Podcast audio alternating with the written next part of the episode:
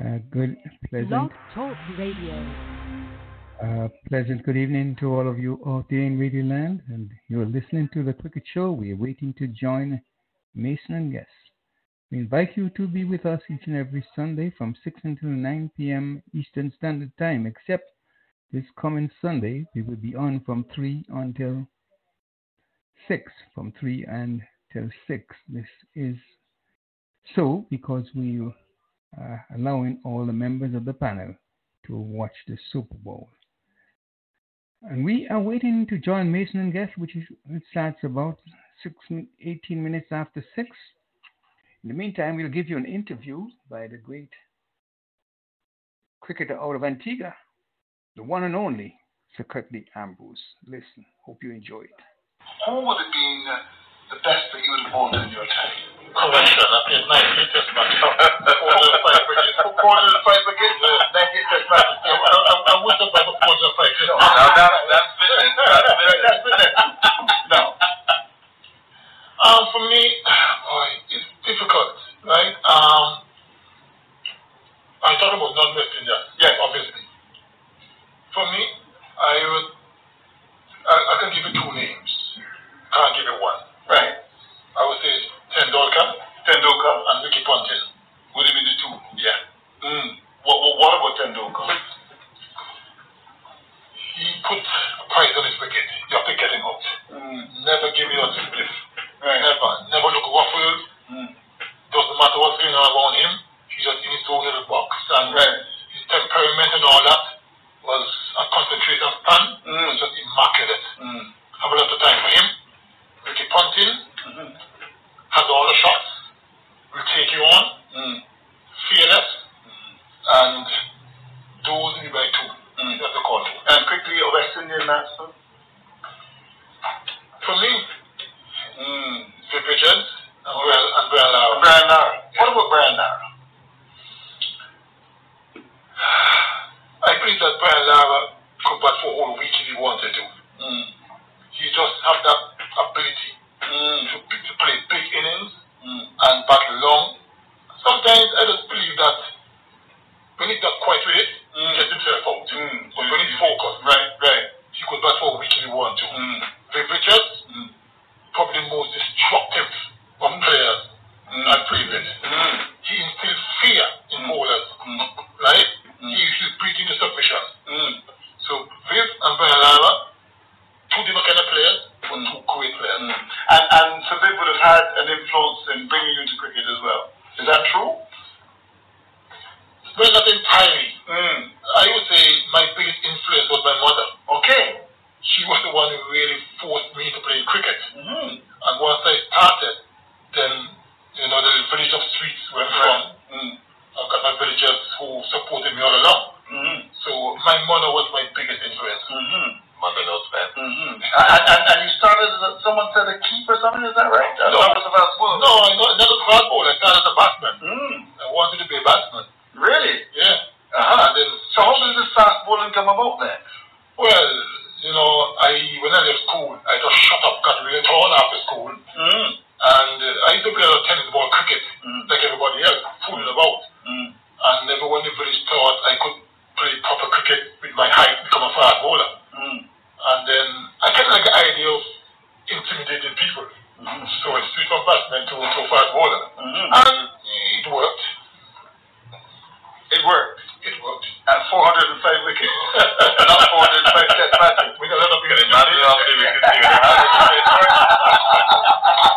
with a lot of intimidation along the way. Mhm. And, and, and quickly before we go, in terms of a memories of a test match, the best you would have played, is that a difficult question?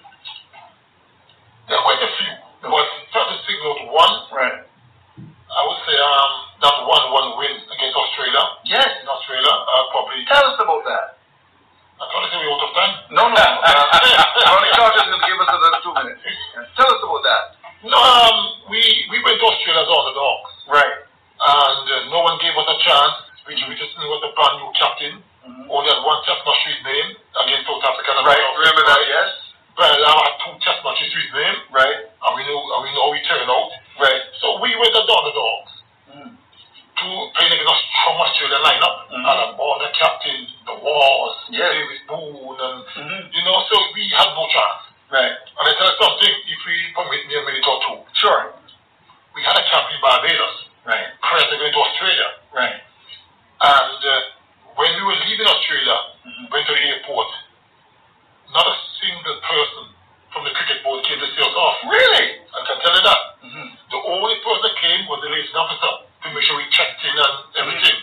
And so I left the Caribbean very bitter Mhm. because I figured no one gave us a chance, not even Right. our own cricket board or Right. whatever. Right. Right. We went to Australia, fell behind in the series early, Mhm. then we came back, won that one, the game, that, that four test matches by 1 1, went to Perth, and of course we've never lost a game in Perth. Never. So we teachers on our side, won that series 2 1, went to South Africa for tribal series, South Africa, Pakistan, West Indies. Right. We cleaned up that, Right. and then we came back home. Mhm. All of a sudden now, normally at the end of a tour, we go separate ways. Right. We got to London and got the news or the message that the, the team must assemble Barbados. Right. No, me, that was, I was upset.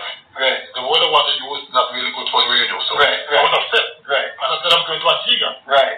Because if a few months ago, Right. you support me when I was leaving, Right. after we come back winners, Right. you want big, this big shaman. Mm. Anyway, came to Barbados and this big dinner, and I showed my disgust. Mm. Really. Mm. I remember Tony Cozier, the late Tony Cozier, wrote, he wrote about it. He wrote about it, yeah. Yeah, but I didn't care. Mm. Because if you can't support me, Right. when, well, don't support me, don't jump in the bandwagon. Right. Right. And I, I, I wasn't happy about it. Born in England for 45. First, What is very it? nice. Well, the 46, that was an What a what a what a performance. Well, you know, I've had my moments Mm. when I feel invincible. Right. Feel like I, could, I can do no wrong. Mm. You know, and I remember that particular game I played, we were struggling to run. Yes. an inning. And I remember Richie Richardson, the captain, said, you know, just bat as long as possible. Mm. And I was out there, I know, got maybe 14 or whatever, batting well, Mr. Winston Benjamin. Yes. And then I played a wild swipe at Andrew Caddick, I got Mhm. bold. Yes. You remember that? And I was like, man, boy, you know, as an experienced man, it was uncalled for. Mm-hmm. So I decided quietly to myself, the, the guys were happy. Mhm. And I said to myself, boy, I gotta do something magical here because Mm. I'm in a bad book. You know? So I, remember we should say that if we get four, three or four wickets that evening, on the fourth evening, because there 15 overs, I think, to bowl that fourth evening. And we just said if we get three or four wickets that evening, we could defend it to a 93. Mm-hmm. So I, I was really pumped up to do something magical and got a wicket with the first ball at the time, Mm. and then that was it. Mhm. You know what to give me a sniff, one day or not, I'll take your part. So Indeed. that, so that was it. And quickly, that famous test match here in Barbados, the, you know, you two against uh, South Africa, um, you know, the Anderson Cummins story.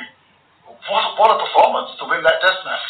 Yes, you know, back in those days we had a West Day, Mm. and I remember we had um, a boat cruise for both teams, Mm. and South Africans had a shirt off and they were Yes. partying because they figured they came to win. Mm. And we were in a very somber kind of mood, Mm. you know. And I was, I remember saying to my good friend Courtney, Courtney Walsh, Mm.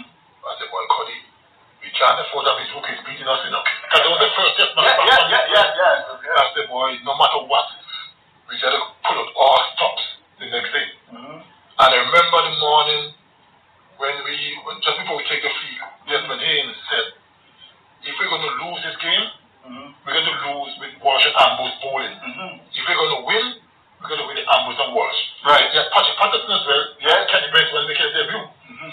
And those words just inspired me. Mhm. And I said, you know what? No matter what, Mm. we, we you can't lose the game.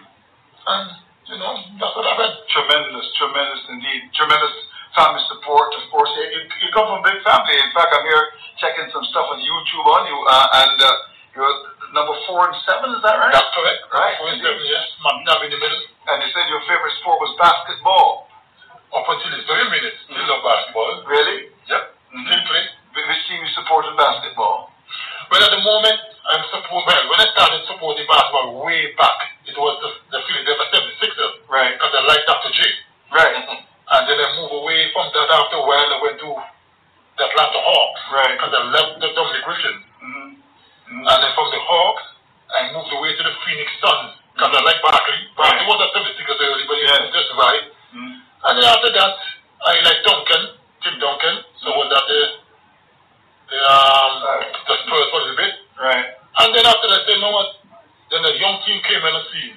Mm. Oklahoma City Thunder. Mm-hmm. And, and I like Westbrook and Durant. Okay, Durant right. no longer there, but I like those two guys, so I support the, the, the OKC at the moment. And of course, you support Man United.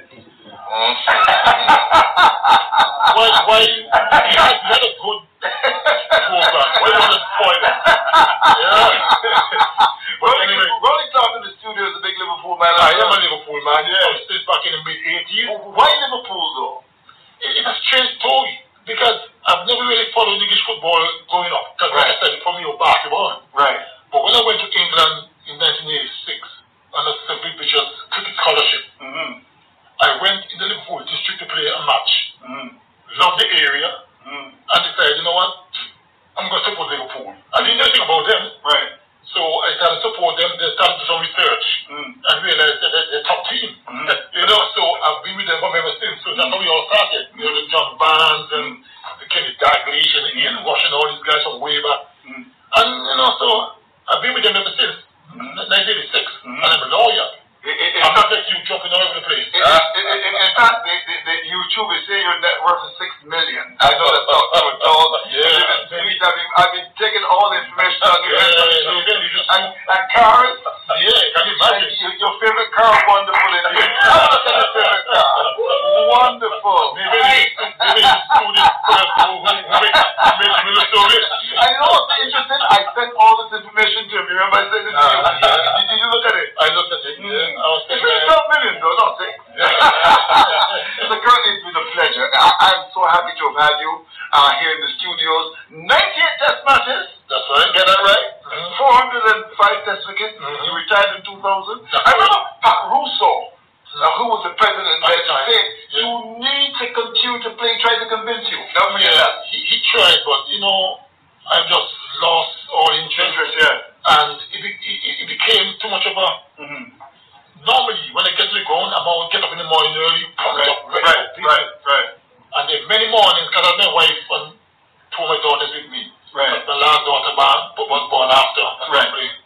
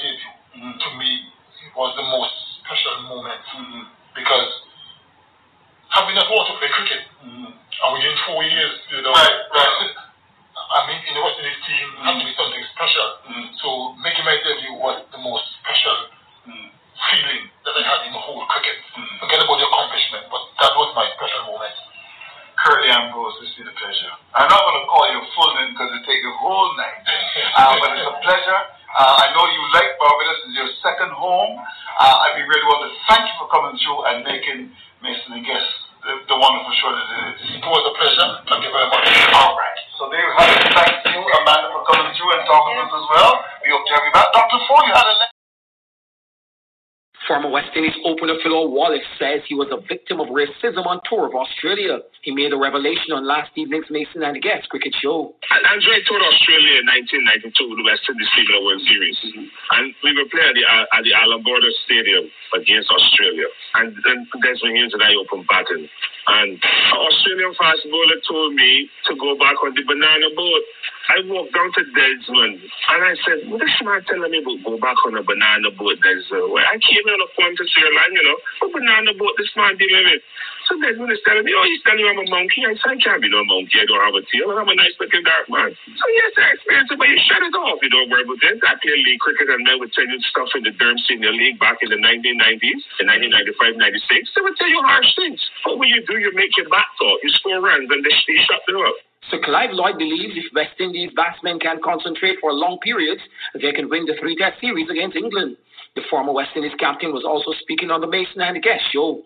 If they can get 300 odd runs in any innings of those test matches, we have the bowlers uh, to put them in a position. We have about nine batters there who can hold their own. Mm. Our main thing is concentration.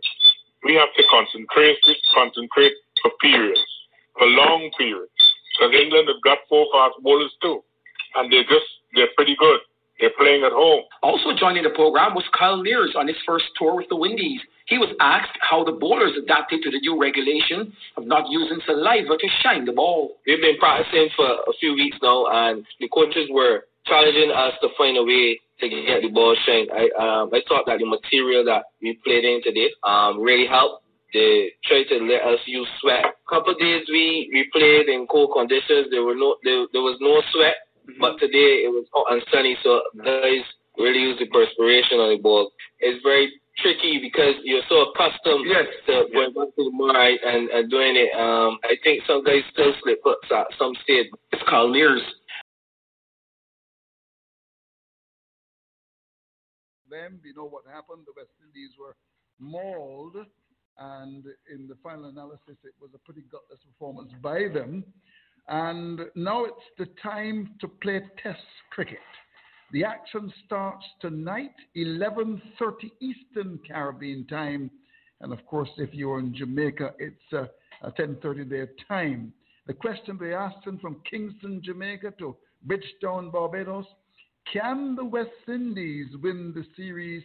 The answer is I don't know. But of course, we've got some experts tonight who are going to be joining us on Mason and Guest to discuss uh, this matter. And already we've got online Philo Alphonso Wallace, all the way there snuggled up in, uh, uh, some people say the mother country, but of course, when you say that, some people get upset. Uh, let's just not say that and just say that he's in England uh, enjoying himself there, COVID and all, Philo. I'm sure you're protecting yourself.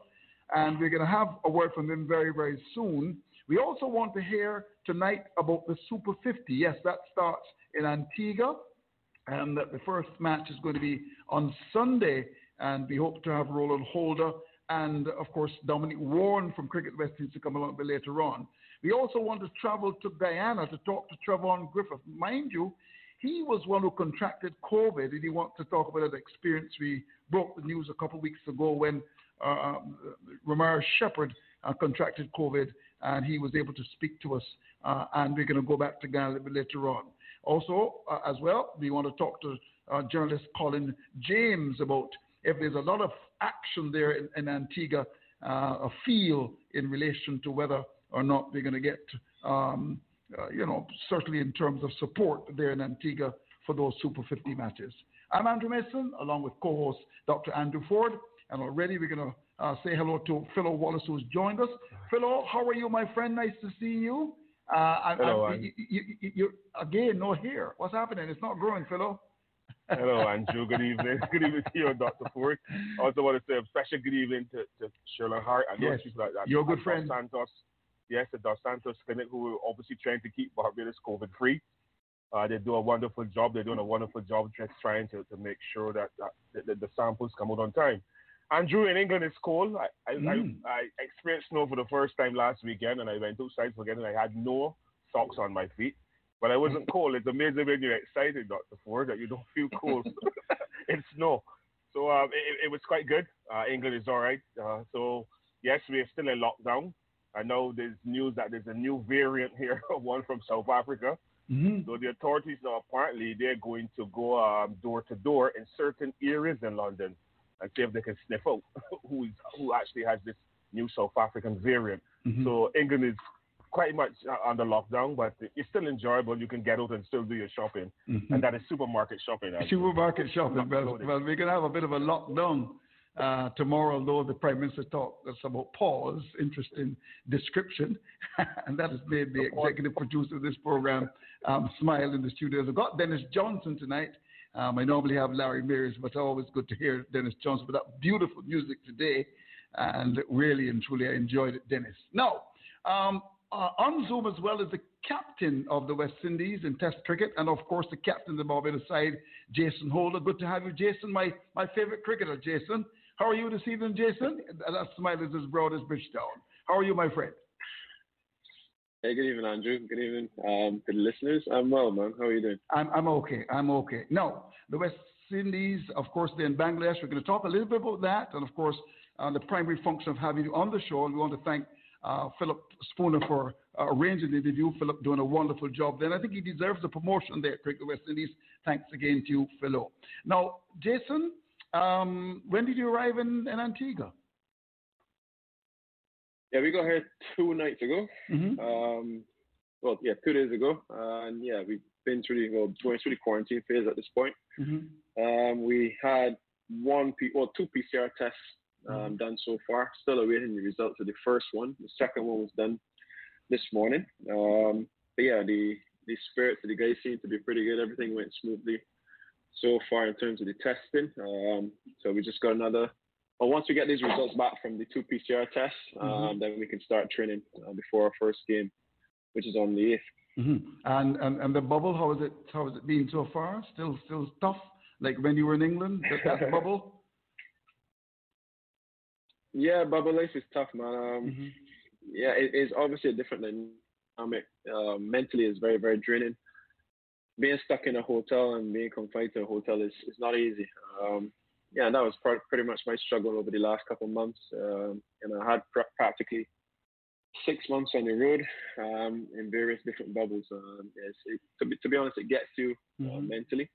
Um, but yeah, it's good to get the break. Um, and I'm really excited to be back playing some cricket and, and looking forward to the tournament. Mm. How do you feel though? Energized and ready to bring home the bacon for Barbados? Yeah, my spirits are pretty good. You know, I mean, when I when I get a chance to to go away from the game, you know, I just take it take a real real back backward step and or back seat and, and just try to relax and refresh. It was good to see my family. Mhm. You know, I hadn't seen my Mhm. family in, in over six months, so Mhm. it's good to get home, spend some Mhm. time with my family. Um, yeah, just re-energized and, Mhm. and ready to go again. Mm. And of course, you also went to Bermuda. I know yeah, your business, did a bit of holiday in there, man. Dr. Ford told me that. okay, we won't say too much on that, Jason. Of course, you know, um, things just drop. I drew a bit. As usual. being a bit naughty already, man. Uh, I've only, I've only been here two minutes, man. You're on my case already. no, not at all, Jason. Well, uh, on that note, I think I must bring you a very good friend uh, who supported you of, um, of throughout your career, Dr. Andrew Ford. Doctor, You've got good company. You've got the company of the Barbados captain, the Super 50, and of course the West Indies captain, Test cricket, Jason Holder, and of course you've also got your good friend Philo Wallace. Yeah, great to be on the show again, and good night to all the panelists and to the listeners. Uh, Jason, we, we've talked a lot about the bubble and COVID 19. How do you feel as a cricketer about the emergence of vaccines, and is that something that you'll be willing to embrace, and do you think it would help to ease the, the tension of, of cricket during this COVID period? Well, you know, we, we're, we're asking a lot of questions as it relates to the vaccine. Um, obviously, it's something that we're the, world is trying to imp- implement. Um, particularly for us, having to move around in quarantine and stay in bubbles is very, very difficult. And if the, the vaccination could avoid or make us avoid um, having to do so, you know, and then I'll, I'll be all for taking it, you know. But there's still a lot of gray, well, there's a massive gray area in terms of the quarantine situation. And then um, obviously, still I, I've heard that you still have to do PCR tests if you if you Mhm. still do have the vaccination. So I mean, for me, I, I I'm not going to rule it out. I'm not going to knock it, but uh, it just has to be some clarity as as as the as to the benefits of, of having it. I mean, I mean, outside of obviously it, it, it lowers the chances you chances you actually getting COVID nineteen, but if if we still got to go through a whole quarantine phase and being stuck in bubbles, then I, I mean, uh, what's the point sometimes in, in, in going ahead with it? But I guess when we get to that bridge, we'll, we'll, we'll cross it. Mm. As an international cricketer, it's always hard with the schedule to play in the regional game, and sometimes people uh, see that as a shortcoming of the international cricketer. Uh, you mentioned how difficult it is to be in the bubble. How do you respond to individuals who believe that the decision not to go to Bangladesh uh, reflects on commitment? How do you you appease and ease their worries about what that decision really means? Well, a lot of people, a lot of people just don't understand. Um, I, I would hate to think people will question my, my commitment to West Indies cricket. You know, the last five, six, seven years, well, I've been on the road eight years consistently, you know, playing for West Indies, and you know, I've had tons of opportunities to go abroad and play in domestic T20 leagues. You know, I, I could have done county cricket. Um, well, I have done it, and I've, I've, had opportunities to go around the world. You know, and I've always put West Indies cricket first. You know, so for people to now come and question, particularly my commitment, you know, that just shows me that people just don't understand. Um, my reasoning for not going to Bangladesh is obviously, you know, I had concerns over the integrity of the bubble, but more so it was just mental fatigue. And I've mm-hmm. again, it was on the road for six months. Um, after the tour of New Zealand, it was it was it was a pretty tough tour, uh, mentally draining as well too. And you know, I was just getting to the point where it's not only physically tired, but but mentally tired. Um, not sure if I would have been able to survive and cope with another bubble, consistent. Um, well, I would have been seven months basically on the road. Uh, and that was just my reasoning for, for not heading down to Bangladesh. Um, if you look at the calendar year, this year, 2021, it's pretty hectic. Now I'm back into cricket, and I, I honestly don't know when I'm going to get another break. You know, but it's with this Super 50 coming up. Then there's the the home series with Sri Lanka. Mm-hmm. Uh, I've been retaining the IPL. After that, we've got Australia, Pakistan, and South Africa coming out to the Caribbean, hopefully. Uh, and then it's back into CPL before we, we start again over um, for our away tours at the end of the year. So there's honestly not a break. There's also a sorry T20 World Cup, which I really want to stake a claim to, to get mm-hmm, to that mm-hmm, squad. So mm-hmm. looking down, I guess some some management will have to come in come into it. Um, player management in terms of keeping players fresh and keeping players fit on the park. Um, so yeah, I mean, I'm, I do not want to get too far ahead of myself, but you know, it, it's a lot of cricket to be played. The COVID situation is doesn't look to be going anywhere anytime soon, so we're practically stuck again in bubbles and mental health is something I think uh, people misunderstand and and not take uh, enough enough care towards it and, and, and understanding behind it. So uh, a lot of players I know particularly have really really struggled with bubbles. Um, and then one of my major problems was that you know wasn't able to have your family around as well too. So it's not mm-hmm. to say that you can travel your family over. Um, a lot of countries still have restrictions and, to getting into countries, borders are closed, and you had to seek government permission to get into the country. So they weren't allowing family members to come out to come out to come out on tour as well too. So that created another another um, another issue for me personally. So look, my plan is just to take it as it comes, take it in strides, and, and try to, to move with it one series at a time. Um, but I have personally struggled a lot in, in the bubbles. Hmm. Uh, Jason, you've been probably one of the most successful all-rounders in recent history in international cricket for the West Indies. Uh, your commitments to the West Indies have precluded you being able to make use of all of the the other uh, leagues uh, around the world. The you did mention in in a in an interview earlier uh, in the year about the the financial aspect of being an international cricketer and the need to provide for your family and for your future.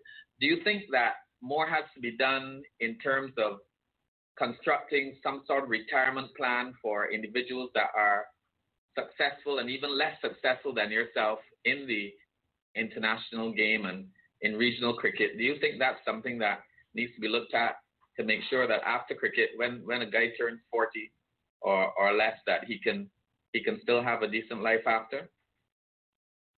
Totally agree. Succession plans are very important. Um, the reality of the situation is that most players have to, to rely on themselves for that for that um, for that knowledge. You know, they've got to go and seek it. They've got to put things in place for themselves. There's not much done from a cricket board perspective, from a West Indies cricket board perspective.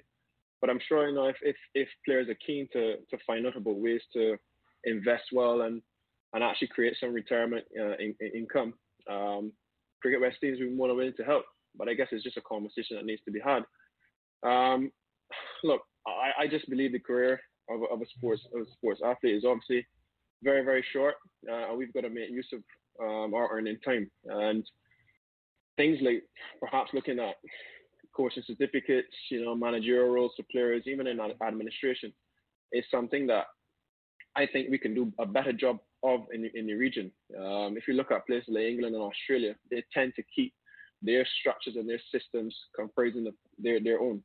You know, whereas in, in the West Indies we haven't been able to do that. But they've got systems in place, I guess, for for players to, to get their coaching certificates, and there's also succession planning within their, their local territories, states, franchises, uh, which I believe we've got to get to that level here in the region. I think when we get to that level, then we can have more players having a, a kind of a, a secure future after cricket within um, within obviously the, the, the confines of West Indies cricket.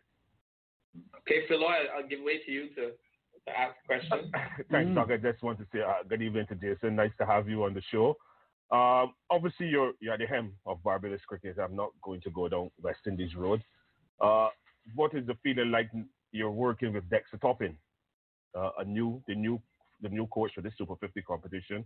What plans have you formulated with him, and how has it been going? I know you're in a bubble, but what have you been doing when you left before you left Barbados, and now that you've reached Antigua?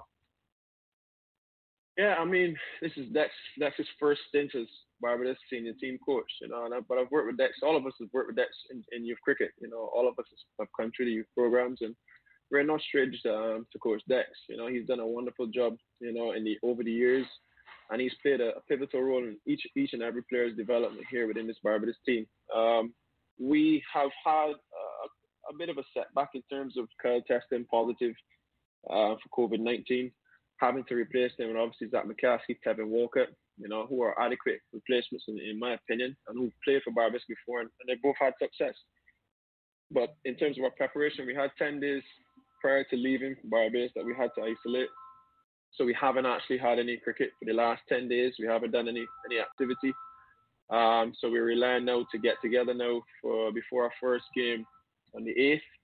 Uh, and we've got two practice sessions leading up to that first game. So look, it, it is what it is. It's not ideal, but we we gotta hope that you guys can hit the ground running, you know, get themselves going and, and get into it. I think the, the beauty about the situation is that mentally, we're we're, we're there as a side. Um, again, everybody had some time to to relax and kick back, but in terms of that togetherness of as a squad right before the tour, we were unfortunately not able to have it. But they were obviously they obviously had a really good preparation period where they had the the Legends Cup um, mm-hmm. where players, you know, had some good match practice. And then we had basically a two week period after that where players came together with the squad was selected to train. Um, but with one or two setbacks um, with, with players in, in terms of the whole COVID situation, it's made it quite difficult as well. But I'm still very, very confident we've got a team here to, to win this competition. And, you know, cricket is played on the day and we've got to go out there and execute our plans. Mm-hmm. Interesting. Um, let's let's look quickly now at uh, Bangladesh. You're not there. What are your expectations, though? I mean, in the ODI series, the, the side was mauled. Um, some of the top guns are not there, including yourself. Um, what are your expectations? The action, the first test actually starts tonight, 11:30 Eastern Caribbean time. What are you hoping for, Jason?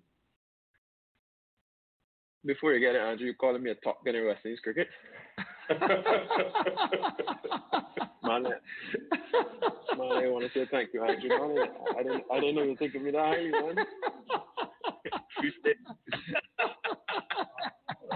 well, well, it, it, it, it's, it's not really a ah. top gun. It's a big gun. A big gun. Big gun. oh my golly, you like that too, huh? Oh, oh, oh my golly, huh? I love that. I love that. yes. Um, expectations. Yes. Look, it is it's obviously a perfect opportunity for, for guys to state the claim. Um, there are obviously a few familiar faces that are missing from the squad, but if you look at, I guess the overall nucleus of the squad, you've still got relatively experienced guys there like um, Kraigg, Brathwaite, John Campbell has, has got his gotten his feet wet in terms of international cricket as well. Kemar Shannon Gabriel, um, and, and that's uh, Jermaine Blackwood as well too. Mm-hmm. So th- those guys, I guess, will be will be asked a big a big a big task in terms of carrying the mantle of that squad. Um, but then you got guys around them like Alzarri Joseph or Rahkeem Cornwall, obviously looking really good in terms of, of his mm-hmm. role, and he's gone five wickets in the in the in the practice match leading up to it.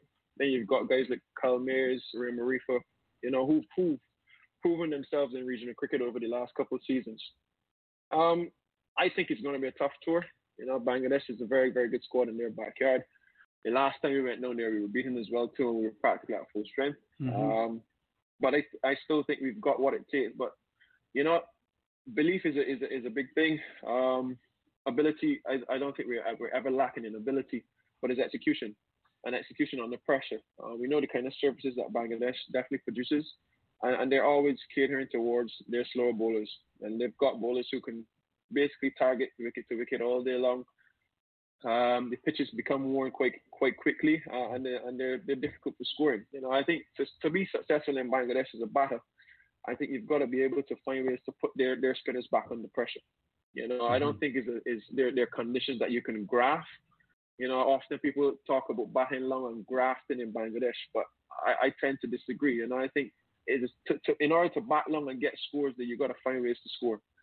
You know, um, it's not a place I believe you can you can look to graph and nudge around and those kind of places. Um, the players who've had success either can sweep really well, mm-hmm. or you know they have they have they have a shot that they or a shot or two that they can put pressure back on, onto the onto the opposition. And and if we if we don't, in my opinion, adopt that mentality and that approach, then we could find ourselves wanting. Um, our bowling attack to me has has done a reasonable job over the last couple of years obviously a lot will be expected of Shannon, Shannon and, and Kemar being the, the most experienced uh, bowlers in the side. But again, conditions always favour our spinners, and I, I expect a, a big, big series for for Rahkeem. Mm-hmm. Um, Rahkeem has all, all, obviously showed what he can done, what he can do. Sorry, in, in international cricket when we played against Afghanistan in, in Lucknow. Um, he's gotten five wickets so far in, uh, on tour, and and I guess he'll be asked a, a very very big, big um big well big questions uh, when it when it comes to holding holding down the fort and the mantle for the bowling attack. Um, but Jomel Warrican as well too, Veerasammy mm-hmm. Permaul, those, those are the other two frontline spinners within that group, and I think a lot will be reliant on, on those three spinners along with the two experienced fast bowlers in, in the bowling department. Mm. So, so what about the construct of the team? What would you advise? You think we should go in with the two genuine spinners, and of course, uh, what would you advise? it's hard, Andrew, because mm. I'm not down there to okay. to see the to see the wickets. I haven't been I haven't been to Bangladesh since 2012, honestly. Mm, um, so it's been a long time since I've been back to since I've been been down to Bangladesh. But traditionally, obviously, it, it favors the slow bowlers. So I would expect all bowlers, all bowling attack, to to be kind of spinner friendly or spin dominant.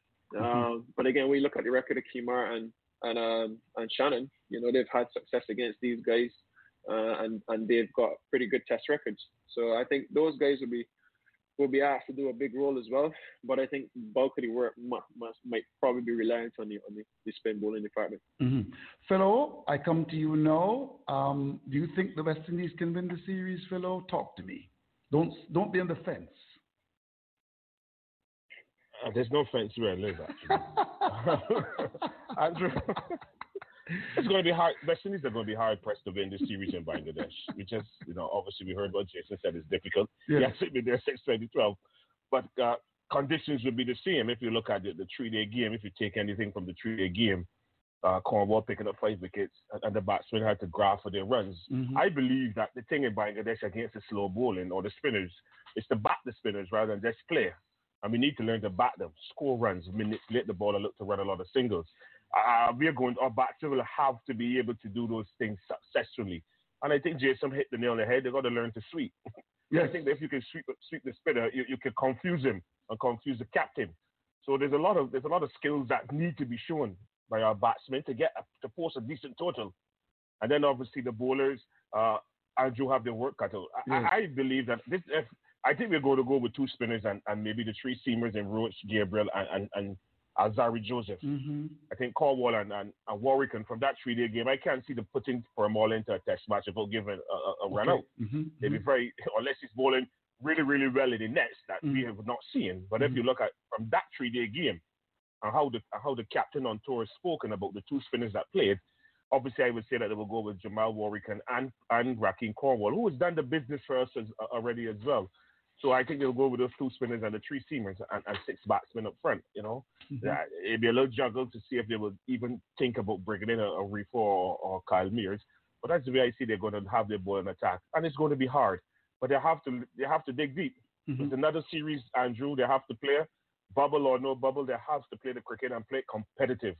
Before we the players who are not there, they have to come out and play good cricket if they want to really come out of uh, Bangladesh with some kind of some kind of pride, you know. Mm-hmm. So many defeats sometimes you have no pride. Some pride coming out of Bangladesh on a difficult tour can lift you for Sri Lanka, you know, and, and hold Australia and South Africa if they do come to the region. But we need the, these guys to really pull, uh, pull out the stops and play 10 good days of Test match cricket for West Indies. Mm. Gentlemen, stay with us. We're just going to um, just um, vary a little bit uh, because we've got Trevon Griffith on the line from uh, from Guyana. Uh, of course, um, uh, you know that he uh, got COVID uh, a couple of weeks ago and was actually supposed to be in the Guyana side, going off to play in the Super 50. So we're going to spend a couple of minutes with him. Hello, Trevon, how are you doing? Trevon, how are you doing? Okay, you're on mute, yes? Uh, muted, Okay, yeah, okay, good. All right. Um, oh, sorry, sorry, sorry. It was on mute. Sorry, sorry. Okay, sorry, it oh, mute. oh, it's sorry, on mute. Are you in Berbice or sorry, Essequibo? sorry, sorry. Are you in Berbice? No, no. I would imagine you're in George, but people in Georgetown, you know, they they they are mute. they do. How are you? Uh, Uh, how are you? Do you know Jason Holder? Have you ever met him? Yeah, yeah, Jason. Yeah, I know Jason played on with yeah, man. yeah, man. Yeah. Yes, good. All right. Well, th- just talk. Yeah, Just talk to us a little bit. How you feeling now? Because you you you, got COVID. How long ago was that? You got the COVID nineteen. How long ago? Um, well, I was test positive on the 24th of um, January. Oh dear. Um, that was last week Sunday. mm-hmm. Yeah, this year. Oh dear. That was last week Sunday. Mm-hmm. Oh dear. Um, Yeah, and, and you were um, asymptomatic though. That. Yeah, no, I'm. I, I wasn't feeling anything right now. I'm not feeling anything either, so I'm good. and actually just in isolation, but um, Oh, you're just doing the necessary thing. Mm-hmm. Mm-hmm. Yeah, just doing the necessary thing, just um to get my body back on track, and then hopefully test again and it come back negative. Okay. So you were surprised when they told you that you had COVID. Big strong man like you there in Georgetown, eating all those um um cook up and what you have there in Georgetown. I mean, they, they have good food there. I like to go to the border market and get those pineapples. You must be a strong man. Did you get COVID? no, I mean, I mean like um I'm, I'm vegan, right? I'm vegan. I don't eat no meat at all. Oh, you don't eat meat, so you're not like Jason Holder then, or Philo Wallace. They eat Yeah, lots of meat, you know. yeah. Yes. So. yeah. Um. So actually, when when I was test positive, I was um actually surprised because um Mhm. you know I was you know taking precautions and you know just around my teammates for the last month and a half. I'm training and you know Okay. getting ready for the Super 50. Mhm. But um when the test came back positive, um I was surprised, but it's just part of life and it's just part of what we're living at right now. Mm. How, how, how- how has it played in your mind, though? I mean, when you got the news that you were, uh, you, you were, you had COVID. I mean, how did you react to all this? Did it affect you in any way?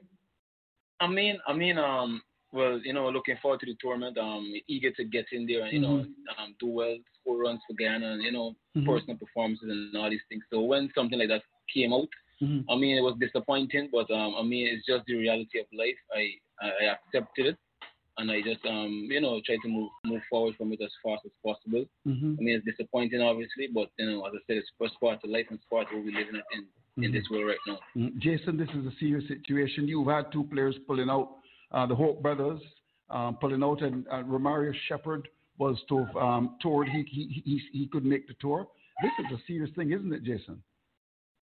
Yeah, definitely a serious situation. Um, you know, lots of people have lost their lives, Mhm, um, mhm. and we continue to see the numbers skyrocket within the region. Mm-hmm. Um, yeah, we could only hope that we could get this under control, and, and hopefully the vaccinations can can can be a can be a savior in a sense. You know, if, if that's the, if that's the way forward, let's hope that we can get everybody vaccinated and, and let's get that, get back to some kind of normalcy. Um, it has impacted not only families, regions, but economies. Mhm, Um, mhm. It yes. particularly in the, in the in the cricketing world, uh, we've had pay cuts and and it's impacted the world significantly. So I Mhm, mean, for all of us, you know, we just want to get back to some kind of normalcy and, and being safe. Mm. Of course, in terms of pay cuts, you're hoping to get your full salary soon, Jason, I would imagine. You have to talk to Ricky Skerritt, who's looking to be president again, but I understand he's going to get a challenge from Barbados. I'm hearing that Conde Riley, I'm, I'm hearing, uh, hold on a minute, Jason, I'm going to spill the beans. I'm hearing that Calvin Hope, um, I hear that Calvin is looking to run, and Gregory Nichols.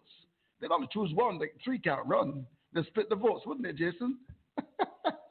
Well, I, I don't, I don't get, I don't get into political side of it. Just you're, you're, you're the best man for that. You, you're the man who's on the ground, and you get all the inside scoop. Yes, indeed. All right, but, but this and one. you'll be better able to, to tell me and tell the rest of. Tell the rest Yes, of but the, that was just the side. Now back to you, Doc. Um, you got Philo Wallace, you've got uh, young Trevon Griffith, and you've got Jason Holder. Take your pick, Doc. Yeah, I realized that we seem to also have Wendell Coppin. Is that is that true? Is, is that Wendell Coppin? Oh, Wendell Coppin is there. All right. Mm. All right. We're going to try and talk to him a little bit later on as well. That's the manager of the Barbados team.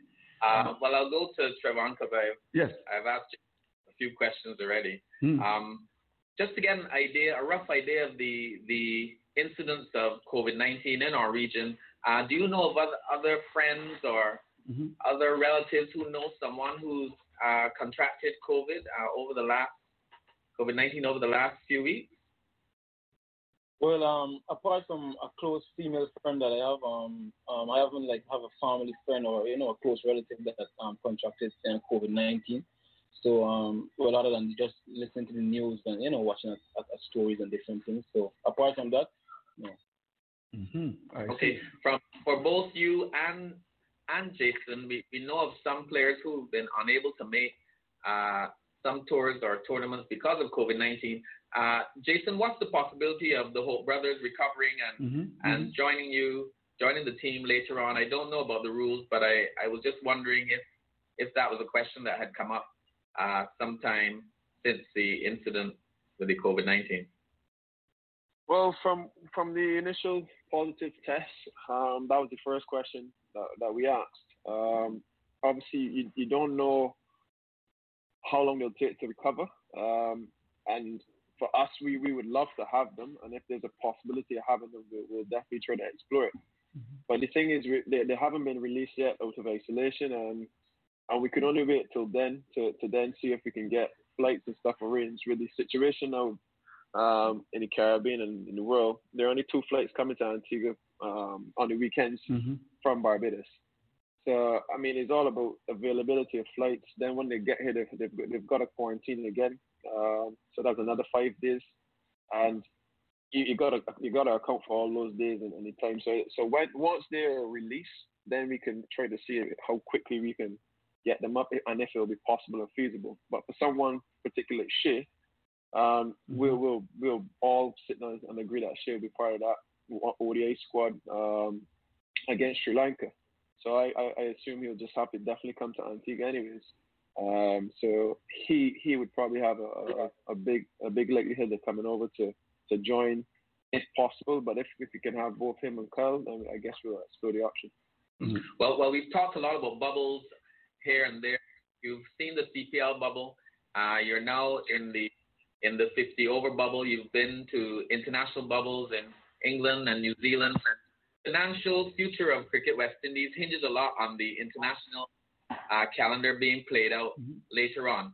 Uh, how do you think we're doing as far as our bubbles in the region are concerned? Uh, do you think that the input of players and, and the fatigue and the, the, the issues mentally and otherwise are being taken into consideration in order to formulate that perfect bubble for when the visitors come? Look, I think West Indians have had, when we went to England, um, then they went- went directly into CPL. Um, after that, we did we had a bit of a break. Guys who weren't involved in IPL, uh, and then they, we, we rejoined to go to, to New Zealand. So I mean, we've had kind of scattered sessions with, with, with bubbles. So, I mean, it has been a little easier, but for, for the likes of persons like myself, who's who's been on the road playing other leagues and stuff, it then becomes a hassle. It then becomes very very difficult. Uh, that's I guess that's when the conversation needs to be had in trying to manage players and the, and the mental health. And maybe for us as well, we may have to look at uh, missing one or two tournaments just to keep that, keep your sanity, keep your keep yourself fresh, keep your body body fresh as well too. But I mean, I, I am pretty confident that we can roll out um, safe by secure bubbles uh, for the for the international schedule. And so far in the in the region, the bubbles that I've been in have, have been pretty safe to me. Um, the CPL bubble has been very safe, and this one here in Antigua so far, it hasn't been hasn't been too bad. Um, we're still working through different logistical issues, but I, I'm more than confident that we can get it all sorted out. But in Mhm. terms of international scheduling, uh, I, I think I think everything should go ahead as planned once we continue to do what we're doing. Mm-hmm. Oh, below you were going. Yeah, I want to pose. I want to pose a question to Trevor, and obviously, Yeah, he- sure. Uh-huh. Yeah, he obviously. I want to talk, speak to him about the vaccine Mhm. if there's any uh, talk in Guyana Mm-hmm. about uh, the, the cricketers who are contracted, because I, I am a big believer that, that the, the franchises should explore the medical teams, Mm-hmm. particularly Cricket West Indies in rela- and collaboration with the local franchises, Mhm. should explore the possibility of getting the vaccine for those players who are contracted. And those players who are contracted will either have to consent to having the vaccine. How do you feel if the Guyana Cricket Board say, look, uh, you're Mhm. a contracted player and we're going to offer you this vaccine, but give you the full story Mhm. behind the vaccine. How would you feel if would you take it to try to eliminate some of these, these problems? I mean, um, first let me speak on um, you know, um, having the vaccine t- t- t- t- taken to players. I mean, um, I think it's something good and something that you know we should look into as players. Um, obviously this um COVID situation is very serious. You know, um, a lot of life has been lost. You know, a lot of things going on in the world concerning COVID, and um, the vaccine being implemented for the for, for people around the world. I mean, if the West Indies board look into it or or local board look into it and say, oh, players, we need to take it. I don't see why um, contracted players should refuse it. I mean, if, if it's something that we're looking forward to to help players and you know just eliminate them the COVID, I mean, it's something that we should do or should think about as a player. And for me personally, I would I would do it. I would take it. I don't have a problem. I mean, if you look in America, um, the vaccine already being implemented and people been taking it. You know, um, the, the president and you know other other important people um been taking the vaccine, and you know so far nothing has been sent to Guyana as yet concerning the vaccine, but um probably looking forward to it. And once it's here, then let's see how it goes. Mm-hmm. Well, I'm awaiting my vaccine here in England. In the next another two or three weeks, I should be able to, oh, you, get my vaccine. Philo, Philo, you're gonna get a vaccine, Philo? Yeah, I'm on the Are you- NHS list, Andrew. Mm, are you sure get of that, Philo? Are you Yeah, I can sure, take it. Philo? I have to take it. The, the Have lady you of the spoken to is Boris gonna get hers Johnson? Have you spoken to lady Boris of the house is going to get hers this week, so I have to get mine as well, Andrew. Indeed. Well, Trevor, we- Tre- right, we're not going to keep you too much longer there, Trevor, because I know that you are in quarantine. How much longer are you going to be in quarantine, though, Trevor? Um, next week Monday, I I take another test on the, the um But, but wait, Monday it, morning. it, this seems to be more than 14 days. That's 14 days. exactly 14 days. All right. And, and, and, you, and you simply can't wait to get out of this quarantine, huh? Must be rough. Yeah, I mean, I mean, like it, it's kind of frustrating, but um, it's just um, it's just part of life. Um, you just got to be mentally strong, Right. you know, and just accept the situation and just Mm. look forward. You understand? Just just before you go, stay with us, Jason. We're going to open the lines. We got um, good old Wendell Coppin, who seems to be the manager for life uh, in, in, in the Barbados team. I thought by now they would have fired him, but he's still there. Um, but he's with us, of course, Jason, uh, who would have supported uh, um, your, your, your, your elevation to the job a couple of years ago. But just before you go, Trevon, so you're at home, is it? You're at home um, in Yeah, quarantine? yeah, I'm at home now. Yeah, Okay, Yeah. and, and, and your family is there as well? yeah. Well, um, my mom is here, but Okay. um, she's like, you know, separated from Oh, me. Oh, you okay? So you don't even say hello to your mom. You you, you telephone her, don't you? From Hel- your hello bedroom. is good. Yeah. Ah, okay. She always be like, "Yo, what's up?" Yeah, what's up, eh? All right. So it's just you and your mom. Yeah. All right. Is she okay? I mean, is she good? I mean, is she? Is she- Yeah, well, so so far so good. And when I'm going to um um retest, then she'll be going as well. Oh, she'll be going to But, get tested um, as well. Yes. hmm But so far she's fine. She's um no symptoms and everything Mm. is okay, healthy uh, and all these things. Well, I wish you very well. When you come out of quarantine, just go to Border Market, get those pineapples. You got the biggest watermelons I've ever seen. You know Border Market? Oh, You I know know Border Bo- Market? I know Border Market very well. I got my pineapples there for two hundred dollars for one, and as big as my head, and my head is very big. All right. I want to thank you very much indeed, Trevon. You've got a smile Yeah. as, as broad as, as Georgetown, and we wish you well. I know it must be a very difficult period for you, and we wish you Yeah. well. Have a good evening, uh, Trevon. Um, yeah, thanks for having me and have a good evening. Good night, everyone. All right, good. Of, Okay, of- of course, there's going to be some reaction from Sean Devers and, and those people who listen to the show, and um, uh, so we get a big story tomorrow coming out uh, of the this program in relation to Trevor. All right, Jason, stay with us. Four two four one seven ninety. We're going to open the lines because we want people, of course, to interact with you. It's not often that we get the West Indies captain. In fact, they say that the West Indies captain is more important than the Prime Minister um, um, in, in the Caribbean. And of course, uh, JC, you may not know this, but um, this program won an award. Um, Dr. Ford refused to tell you, although he's very much a part of it. Um, there was a, a, a, an award only recently where it was yourself, Dr. Ralph Gonsalves, Dr. Keith Mitchell, and of course, Mia uh, Mottley, the Prime Minister of Barbados, who can do no wrong. Um, and uh, as a result of that program, uh, Mason and Guest actually won the award. So I want to thank you for being very much a part of that exercise. All right. Now, let's go to um, Wendell Coppin. I see him there on Zoom, Wendell. Um, and of course, we also got Franklin Rose there in Jamaica. Franklin, you lying there? You seem to be in bed, Franklin. How are you, Frankie? Yes, I'm watching football. My favorite team, Man United, Andrew. Oh, yes. And, and and they won how many? I know when I left home, it was 4 4 nil against Southampton. Only nine. It's oh, Only oh, nine. 9 nil. Oh, my golly. And I know Yeah, that Jason, only. and I know Jason Nola supports West Brom. Jason, are you a football man? No, I support Tottenham, Andrew. Man. Oh, Tottenham. What's going wrong? You need to fire Mourinho. A good team. A good team. No, Jason. no, no, no, Andrew. Let, let's not go there, Andrew. Man. Oh What's, that, what's happening to Tottenham, though, um, Jason? I mean, you're up and down. I'll call Mourinho tomorrow and, and let you know, man. All right. I'm sure he's going to say hello. That's hello. a one-man team. I- I'm, I'm sure he's going to say hello, Skipper. Talking about the Skipper, the manager of the Barbados team. I, I, at one stage last day, I heard that he might have lost his job, but of course, Jason, when he went to Guyana and brought the bacon home with that wonderful victory, uh, Wendell Coppin was able to retain his job. Hello, Wendell. Nice to see you. How is Antigua, the land of the Browns? It used to be the land of the birds. Remember? Then it was the land of the Spencers. Now it's the land of the Browns, and soon to be the Coppins. How are you, Wendell? Nice to see you. I'm very well, Andrew. Good evening to you. Um, and I see that you're advocating that Wendell Coppin is no longer the manager of the No, Barbados no, no, team. no, I'm not advocating that at all. I- You, you, want me to advocate to the nation? Oh, I thought I thought that is what you would do. Not at I know you have I know you have lots of friends in, in high places. Yes, I do. Uh, yes. And, and and one one may one may have whispered in your ear. that, that is why I'm able to say that Ricky Skerritt is going to be getting a challenge from a Barbadian. Have you heard anything about that, Wendo? No, I haven't. I haven't. Stay clear of it. All right. No. Uh, Wendell, uh, Frankie, we're going to come back to you. Good, good victory by Man United. Uh, you arrived on Sunday. How's it been in terms of um, you being a manager of the Barbados team? Are you satisfied with the hotel and, and the general conditions? Wendell, talk to me. We're not we're not in we're not in a hotel. We're at- we're at um Oh. um a student, student apart, an apartment building which which was constructed. Hmm. Um, medical students would normally stay here. Okay. Um, it, if the accommodation is comfortable, Mhm. um, and I'm probably not the best person to ask about accommodation because when when I when I head out on on, Mm. on any duties, um, Mhm. the, the accommodation is the is the last thing that I that I that I'm thinking about. Um, Mhm.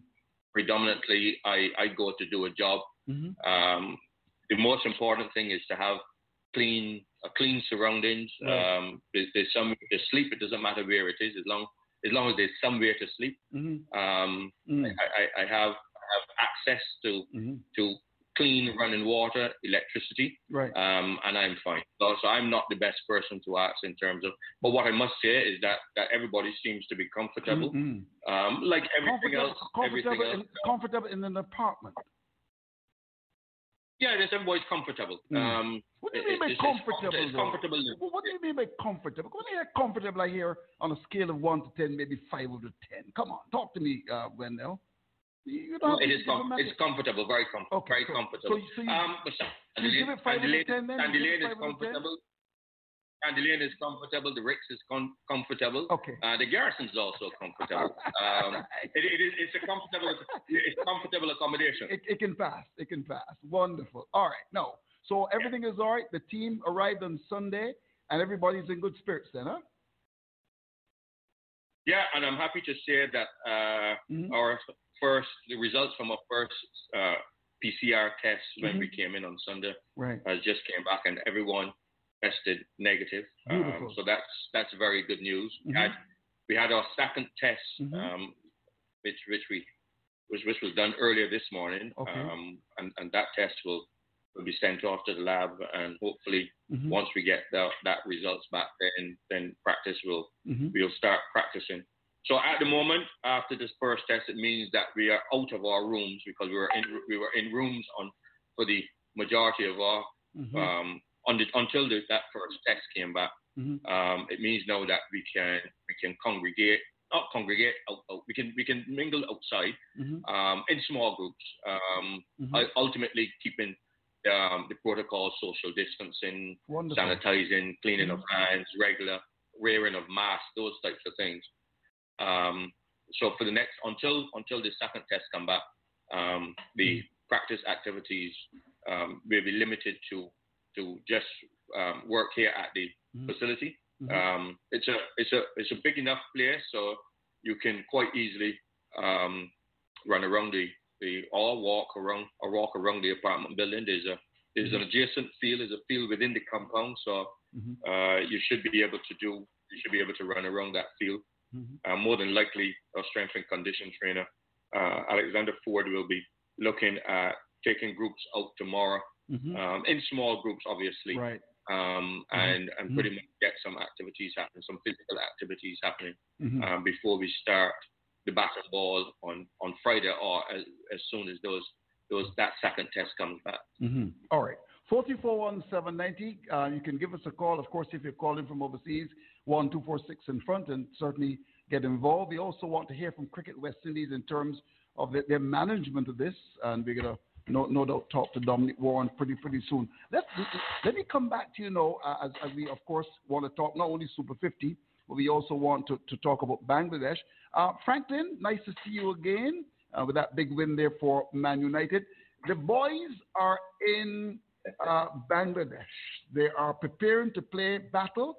Jamaica time, it's 10.30. Eastern Caribbean time, 11.30. What are your expectations, Mr. Rose? Do you expect the West Indies to win this, the whole hog, as they say? Talk to me. Of course. Well, it's going to be tough for the boys. You know, it's uh, yeah, some of the guys touring Bangladesh for the first time is a fairly new team. Mm. You know, so some of I'm a little bit concerned because some of the guys who are replacing some of the guys, Mhm. some of the senior players Mhm. who are going to be playing in those home series. So, for example, so Ambrose is playing in a test match and he's injured, Right. and I replace Ambrose. I'm going to go in that game with a mindset. It doesn't matter if I get wicket or not. Mm-hmm. I know I'm not going to play in the upcoming series.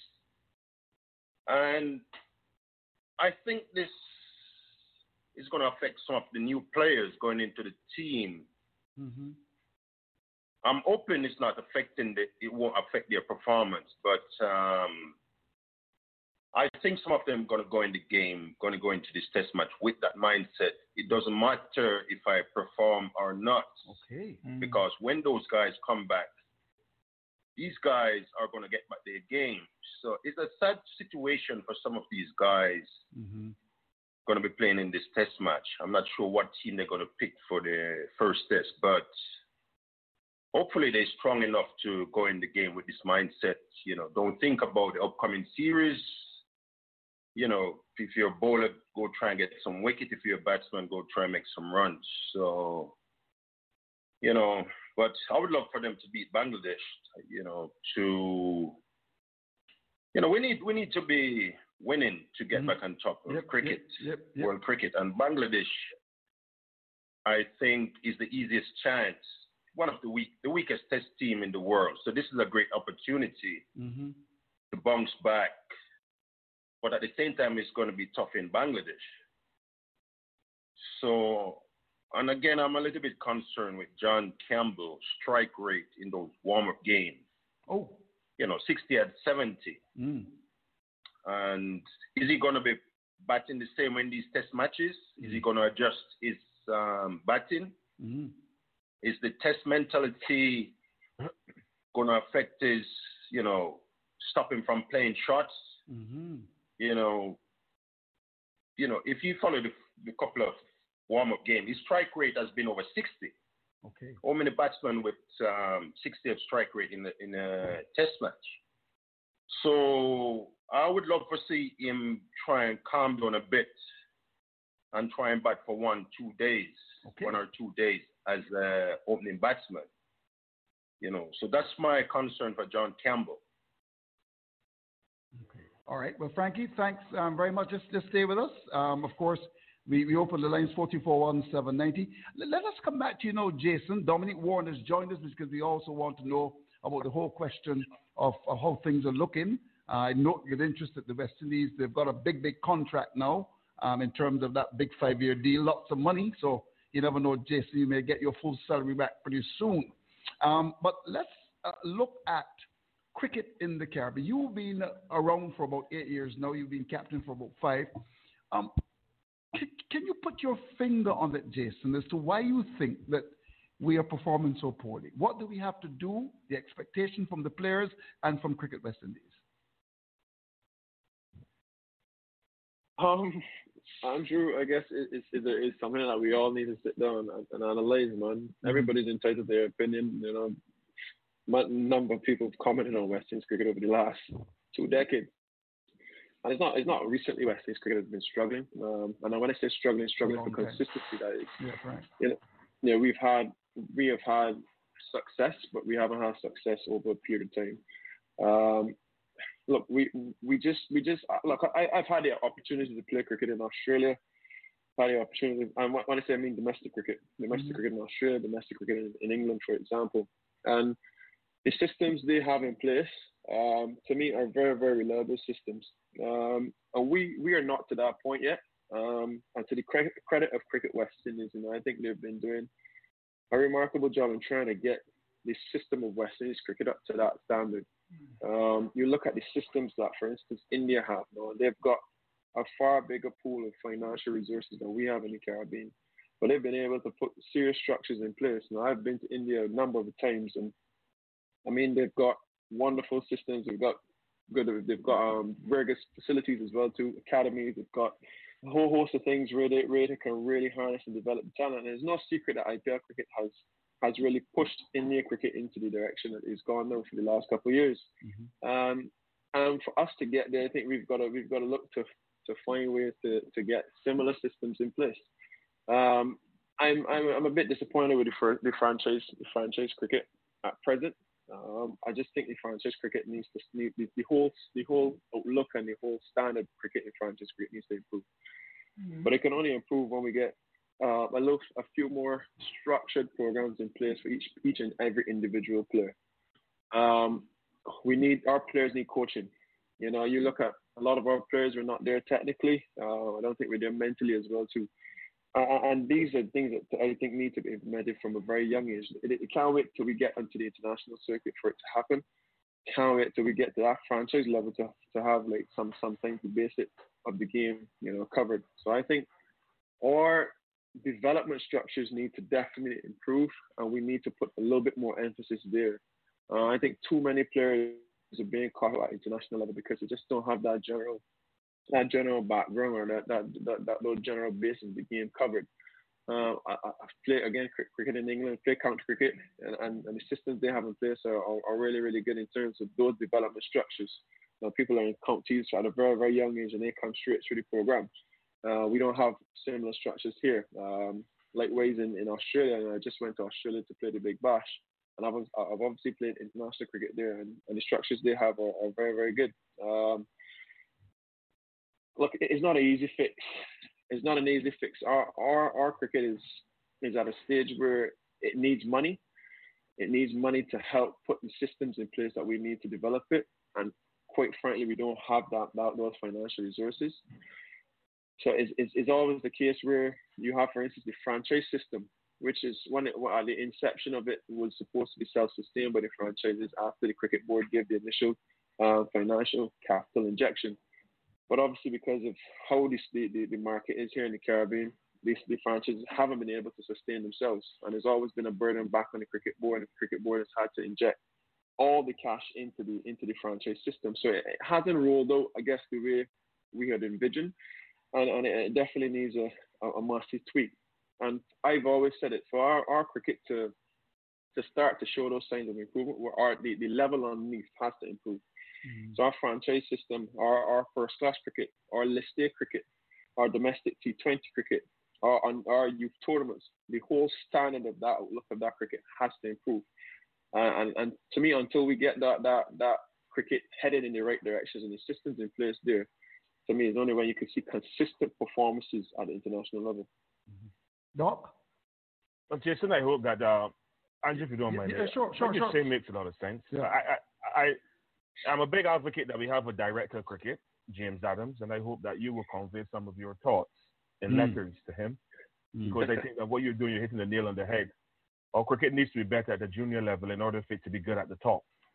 If it's not good at the bottom, we can't get anything at the top, and that's what we're seeing at the moment. So even if we pick reserve players, we're still going to struggle because the systems are not there in relation to developing our players. Uh, and I do hope that James takes some some kind to have some words with you outside of of, of, of the cricket, just to get your thoughts and feedback on where you think our cricket should be going, because you're a West Indies Test match captain, so you should have an input in how you see our cricket should be going. Up the franchise system is supposed to be working and it's not, and you know you have ideas. I think you should share them before director of cricket. Some way, somehow, it, it shouldn't take anything off of you, and he shouldn't see it as anything below him. It's just adding, helping him to, to try to better our cricket as well. And for Wendell, I would like to know. Um, obviously, you said you're, you're in a in a in a in an apartment. Is Barbados the only team there in that Mm. apartment? Uh, hi, Philo. Good evening to you. There, Yeah, there, are two, there, there, are two apartment blocks being utilized um, for the six for the six national uh, territories. Um, we are sharing with the Windward Islands and Jamaica, um, and it's it's it's a big enough facility, Philo, that that that all of us are housed, um, and as I say again, comfortably. Uh, there is there is no no no close contact. Each person has their own living quarters. Um, so so uh, so the players that are sharing rooms um, have have they're they're in a two bedroom apartment, uh, almost just like a two bedroom flat. Um, and, and like I said, it, it, it's it's just where most of the medical students or some of the medical students that that that that live here in Antigua that come to school here in Antigua. That is where they are housed. Uh, so, so the amenities are within the facility itself is is very comfortable. But Wendell, obviously you've been manager for a little while, and now you've you're you've been blessed, or you have a new coach, a new head coach, a personal friend of mine, but two two Princess Margaret, two former Princess Margaret students. How is that relationship going to be, or how, how is the relationship going with Dexter Toppin as your new head coach and yourself, and obviously with Corey Collymore as well, who's the, the assistant coach? Well, first of all, it's it's about people understanding their roles. Wendell Coppin is not not the coach. Whether or not I can coach, um, has the capability of coaching, know anything about coaching, my job is not to coach. So therefore, I don't get involved in anything where coaching is concerned. Uh, my job is, is manager, and, and Dexter allow me to do the managerial duties, and therefore he does not get involved in managerial duties. Um, and, and as a result of that, uh, our relationship, Jason Holder is captain, and he deals with the players on field, and he doesn't get involved in coaching. Neither does he get involved in managerial duties. So the fact of the matter is, the entire team is working exceedingly well. Um, we all know our role. Jason manages the cricket on the field. Dexter manages the coaching and support Jason on the field, and I manage the overall apparatus in terms of making sure that everything is healthy. Okay, just And Dr. King is healthy. who's this? We are all healthy. Oh, oh, wonderful, wonderful, won- wonderful indeed. All right, um, 441790, you can give us a call and participate in the program. It's good to have uh, my very good friend Philo Wallace snuggled away there um, in England. We've got Franklin Rose, who looks very comfortable in that big, big house in Red Hills there uh, in Jamaica. I understand he also has a house in Clarendon. And of course, uh, we've got Wendell Coppin, who's in an apartment there, um, there in in, um, in Antigua. I thought he might have been at uh, the St. James uh, Beach Hotel um, there, but of course he'll get there eventually. And of course, Jason Holder, uh, who is in that apartment as well. We got a call. When we come back, of course, we're going to uh, talk, of course, to Dominic Warren. Can we take the first call? Hello, welcome, Mason and guests. Mr. Mason, good night. Good night. How are you, sir? Mm-hmm. I, am I, I'm, I'm good. How are you? I am keeping quiet, Mr. Mason. Yes, good. What do you have to share with us this evening? Well, I just call you to tell you I wish West Indies all the best. Right? And my my thing tonight with them. I don't feel they will win the game. You, you don't feel they'll win. No, because West Indies like to play on the back foot too much. They, they like to play on the back foot. Yes, Mm. and they just trap. Oh, I see. And they got to learn to stop playing on the back foot. Oh, Play- on the back foot. If you if you if you look at Mahmudullah or um, Shakir, Mm. you look at how these men just play. What I'm saying, Mr. Mason, Right. They're playing on the back foot too much. They play on That the back foot too much, yes. So I wish them well, hmm but I don't feel they will win the game. You don't feel they'll win the game. No. Feed, feed, feed your, feed your faith, and doubt will starve to death. And Mr. Mason, you Can you write that down, sir? Feed your faith, and doubt will starve to death. Well, that ain't say nothing to me. Oh, all right. Well, but, but, but you know, if I could have said that in Solution part, why would I have? I want to thank you for calling us and enjoy the rest of your evening. Of course, that is our friend Stan Smith. We're going to take one other call before we go to our good friend Dominic, whose smile is as broad as that department that the Barbados team is staying in. Hello, welcome, Mason and guest. Good night, Mr. Mason. How are you? You've got Jason Holder, you've got Dominic Warren, you've got Franklin Rose there uh, in Jamaica, the, the, the mayor of Jamaica. And of course, you've got Wendell Coppin, who uh, quite amazingly holds on to his job as manager of the Barbados team. You've got Philo Wallace, who snuggled away in England. Of course, Dr. Andrew Ford, who's in his study. What do you have to share with us? I want to tell you something, Mr. Mason. Yes, call me Andrew. I, I feel so old, although I'm getting old. Well, when I call you this thing, Yes, and you got my doubt, ask any person. yes, You see the West Indies side that went to New Zealand? yes. That side could beat North for the business side in the seven keys. And Oh, okay. You say that just play the knockout matches in Barnagas. Yes. Can can beat North in community side. No. Or second 11 side. Oh, dear me. keys, 18. Are you, so, are, you, are you serious about that? That's not true. That's not true. Listen to me carefully. Listen. Mm. And you keep on using this word, warm bay boys. No, no, no, no, no. Big, big guns, big guns. Uh, quote me correctly. Big guns. The one of the big guys in the West Indies side, all is average players. Oh dear me. Oh dear me. It may sound a little bit harsh. It's harsh. Anybody that watched for the Brazilian cricket in Right. seven keys and eight Right, right. The team's ask very strong, huh? Mhm. Okay? I wish all the boys, all the cricket is so West Indies. We can't Right. get a commentary. We can't see nothing. So you Well, well, of course, um, and, and perhaps it's a, nice segue to bring in Dominic Warren now. Uh, Dominic, good evening to you. The, the call is saying that uh, in relation to Bangladesh, um, would there be, of course, coverage on, on, on TV? And of course, you want to talk Super 50. Nice to see you. How are you, um, Dominic Warren of Cricket West Indies? Good evening, everyone. Uh, yeah, the uh, Bangladesh series is being covered. Flow Sports have got it. Right. Um, and they're actually sharing some highlights with us on the Windies Cricket website. But Flow uh, Sports, I think they featured the um, the ODIs as well. Mhm. Sorry, yeah, the the, uh, the ODIs as well as a test. So it will be viewable if you've got Flow. Um, and if not, you can go onto the Windies Cricket website or the Windies Cricket YouTube page and, and watch the highlights if you don't have access to Flow.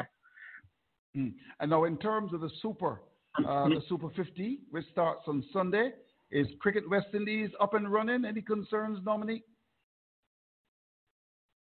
Yeah, if we're not up and running now, we're all in trouble. Um, I'm glad to see uh, glad to see J- uh, Jason's name on the list, and glad to hear that the Barbados guys have arrived. Uh, that's it's good that you're alive and well, so that's one less thing to worry about. So, uh, but, but we're we're excited. It's been an immense effort um, to get this off the ground. You know, Jason knows what it's been like as he travelled the world with the West Indies and and doing T20 in terms of the processes that go in place for these bubbles.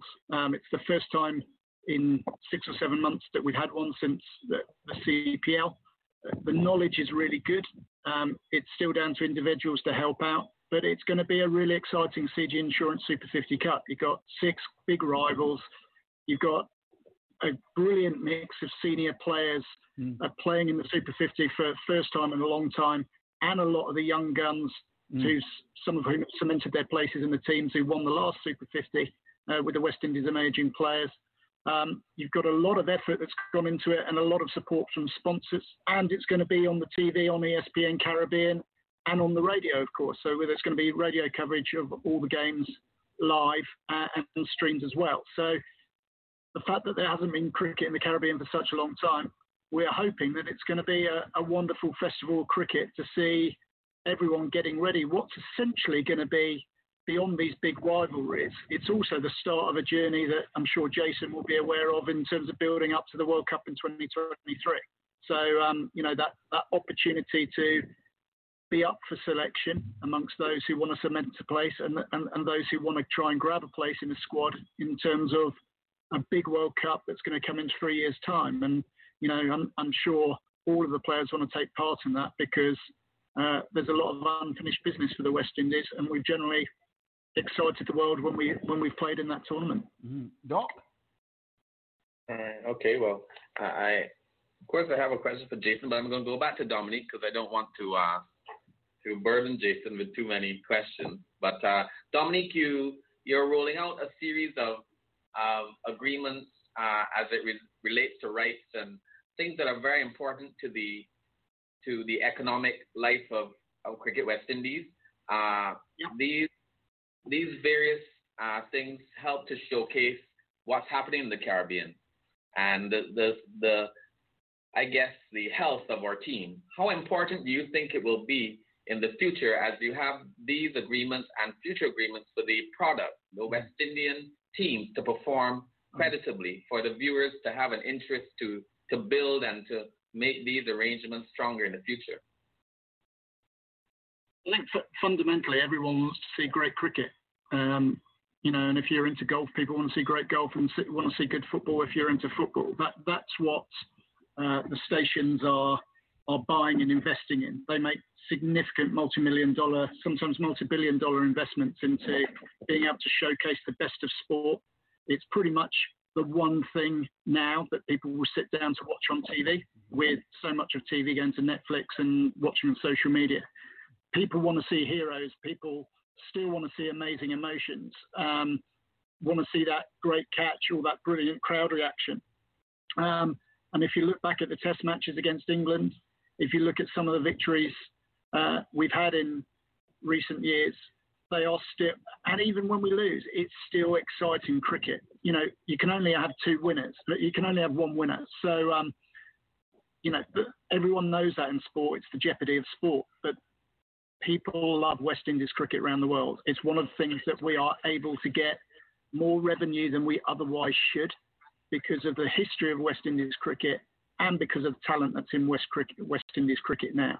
Um, and I think Dr. 4G said something about ex- exporting and expressing the health. One of the key things we try to do, cricket's probably one of the biggest exports of the region we can take to the world.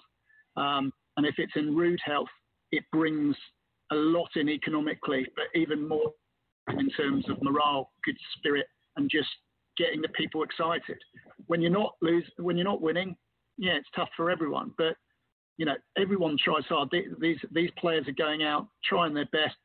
You know, they've got not a weight of expectation, but a weight of a lot of love and excitement behind them. And when it doesn't happen, it's one of those things. Sometimes it's the you know a millimeter on a on a seam, uh, the edge of the bat. That's what sport's all about. But fundamentally, we've got a great product. People excited. There's lots of young talent. You can see people bidding for this talent in the IPL with the likes of Sheldon Cottrell, Nicholas Pooran, Jason himself, who's done brilliantly this year in in terms of the IPL. People want our players and they want the West Indies product, and it's up to everyone collectively to make the most of it and back it and give it the best chance of success. And that's what the broadcast does as a key element. I think Jason has simplified the life cycle of of uh, cricket because he mentioned uh, developmental methods, he mentioned uh, facilities and how that develops the product, and also the linkage between the product success and the money that's needed. And he mentioned the need for for money in order to to really catapult us to get the structures that we need to improve the players. Jason, you've been an under 19 player and now you've been a senior player for some time. You've had almost a decade in the system. How would you describe the the developmental uh, opportunities and the and the facilities and everything that goes into making a cricketer over that time. Are you seeing a progression of improvement in what's needed to make an international cricketer when you look back from being a youngster till till now? Um, it's a tough question. Um, I think I've seen spurts of it, but consistently over uh, my my tenure of playing international cricket, I can't say it's consistently and gradually improve, improved. It has fluctuated. Where we've had, I believe we've had stints and periods where we, we're showing signs of improvement, and then for whatever reason it stops or it curtails, and then you know it picks back up. Um, and, and that's down to a number of reasons. You know, we've had a change in, in administration quite a few times, coaches. Um, and when I say coaches, coaches along with staff. Um, and then obviously the implementation of the, the franchise system was obviously rolled out in my time, um, moving away from the normal territorial based tournament. So, I mean, these are things that I think take time to actually reap the rewards and benefits of. Um, what I would say is that we are not there financially to have those that financial resources around us to to keep improving it, keep investing into it, to build it. Um, however, I still think that we could have probably utilized our finances into the system a bit better.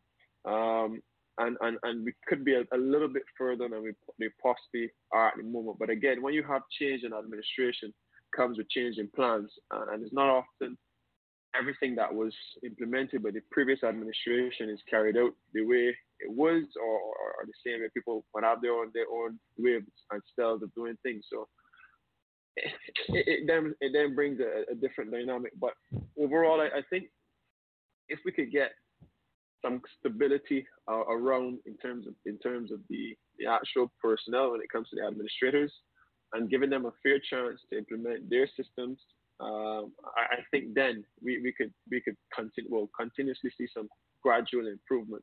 But again, I've played for West Indies now in the last well, I started in 2012 and 2021, nine years now, um, and I've I've seen quite a few coaches. You know, I've had. You know, we sit down often in, in a dressing room and we remark on how many coaches have been through the system um, mm. since I've been there. I know we've seen different directors of um, cricket. You know, we've seen changes within the franchise structures on numerous occasions. So it's never really been that stability and consistency. Uh, and every single time something someone new comes in, you know, they have their own way of doing things. But what I've seen here now in terms of the franchise system, I think is a very, very good initiative. But we just need to keep, continue to have a, a, a hold on it, invest in it. Hopefully, some of these the franchises to go and, and seek their own financial support to help build their personal franchise in order for the entire package to benefit and grow? Mm. Well, it, it, may be an indel- indelicate question. I'm willing to withdraw it if if you see that as being necessary. But I'll, I'll ask you a question with all that experience. Uh, can you tell us which of the coaches, which, which coaches have challenged and you Go feel have made that. the biggest impact on the development of the international uh, squads that you've been in? over the over the time that you've been exposed to it? Um, look, I try I try to think of the best way to answer this question. Um, we, we, we, we've had we've had a few coaches, as I said before, and, and every coach will have their own way of doing things. Um, some players would say that they like X coach, you know. Some players may say that they like Y coach better than X. And you can't get away from that personal opinion. You know, people gravitate towards people who they feel comfortable with. Um, and I think if you ask individual players, you know, they will have their preferences in terms of, you know, which coach the coaches they liked and which coach they had, you know, um, better relationships with. Um, again, over a period of time, I always ask people how do they gauge and judge coaches, you know, and I, I think well, we, the way we look at things in the Caribbean and, and, and in the world, we look at results. Um, so I guess the only fair way to judge a cricketer is based on his performances. Mm. If, if, if you're judged as a doctor, I mean, you're judged on, your, on your, your track record. You know, people are judged on their track record and their performance. So, I mean, if that's the way that, that everybody's critiqued and, and examined, then I guess the coaches would, would have to be have to go through the same process. So, mm-hmm. in terms of track record, I, am not sure the exact track record of, of each individual coach that's coached in my tenure, but I would say that was a fair gauge to to to um, to to see who who's had success and who's done a reasonable job in the post. Mm. Um, ju- Uh, just, well, just, okay. just as a follow-up question uh, to you, Jason, um, and you did it very well. I'm sure that Mayor Mortley may be asking you to run in the next election. Um, you answered that. You were absolutely, absolutely brilliant uh, in terms of as, Is he? uh, answering the question. Oh, my, my golly. Uh, he's a big gun, isn't he? uh, I just want to ask the question, Jason. Do you have a good relationship with CWI? Is that a reasonable question? Um, yeah, I, I You do- feel as you though. Have. You I have, hesitated I though have, slightly.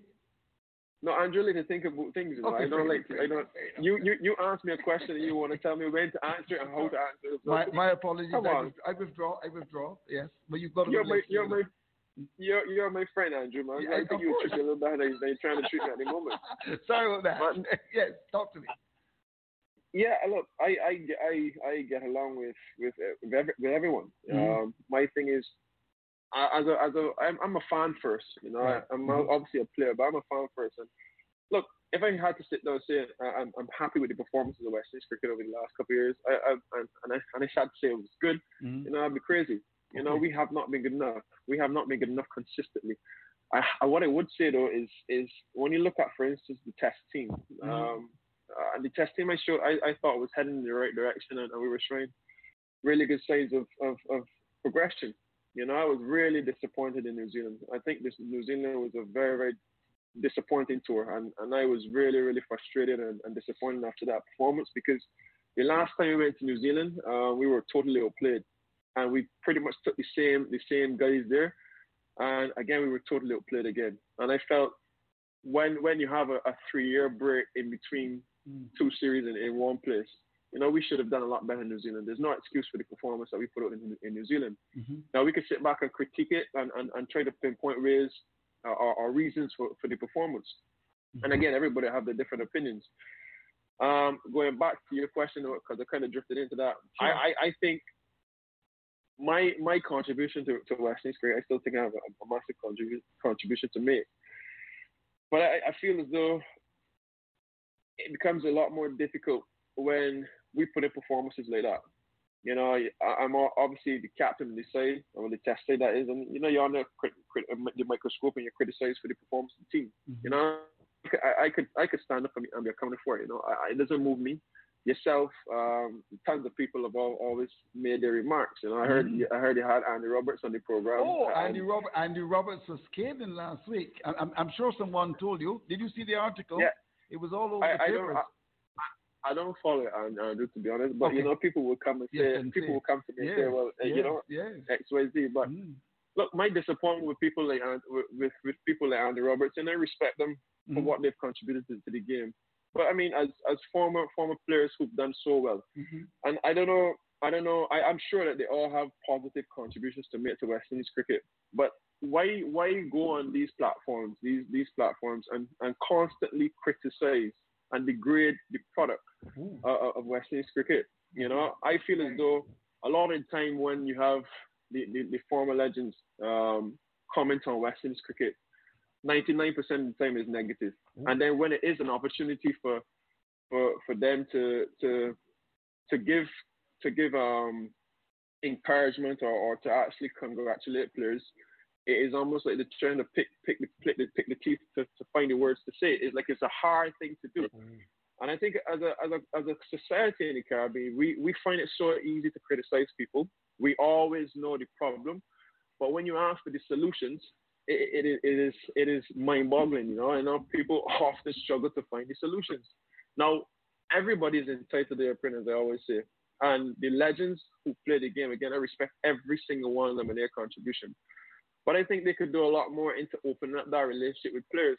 Now, from the, from where he sit, lots mm-hmm. of players, lots of players frown upon speaking to the legends because a lot of them talk and criticize them so much that they, they, they're not even approachable. So you, you you would often say, well, we want X to be to be a part of West Indies cricket because he's had such success in the past. But then when you ask about that personal relationship, uh, or interpersonal relationship between the player and and, and, and, the, and the legend, it is far in between. I mean, you sit you sit down, we're criticized daily. And we know we're not. We, we know we haven't been the great, the greatest side. We know we haven't been. playing the Hey, greatest look cricket. at you stepping out in the. Yeah, continue.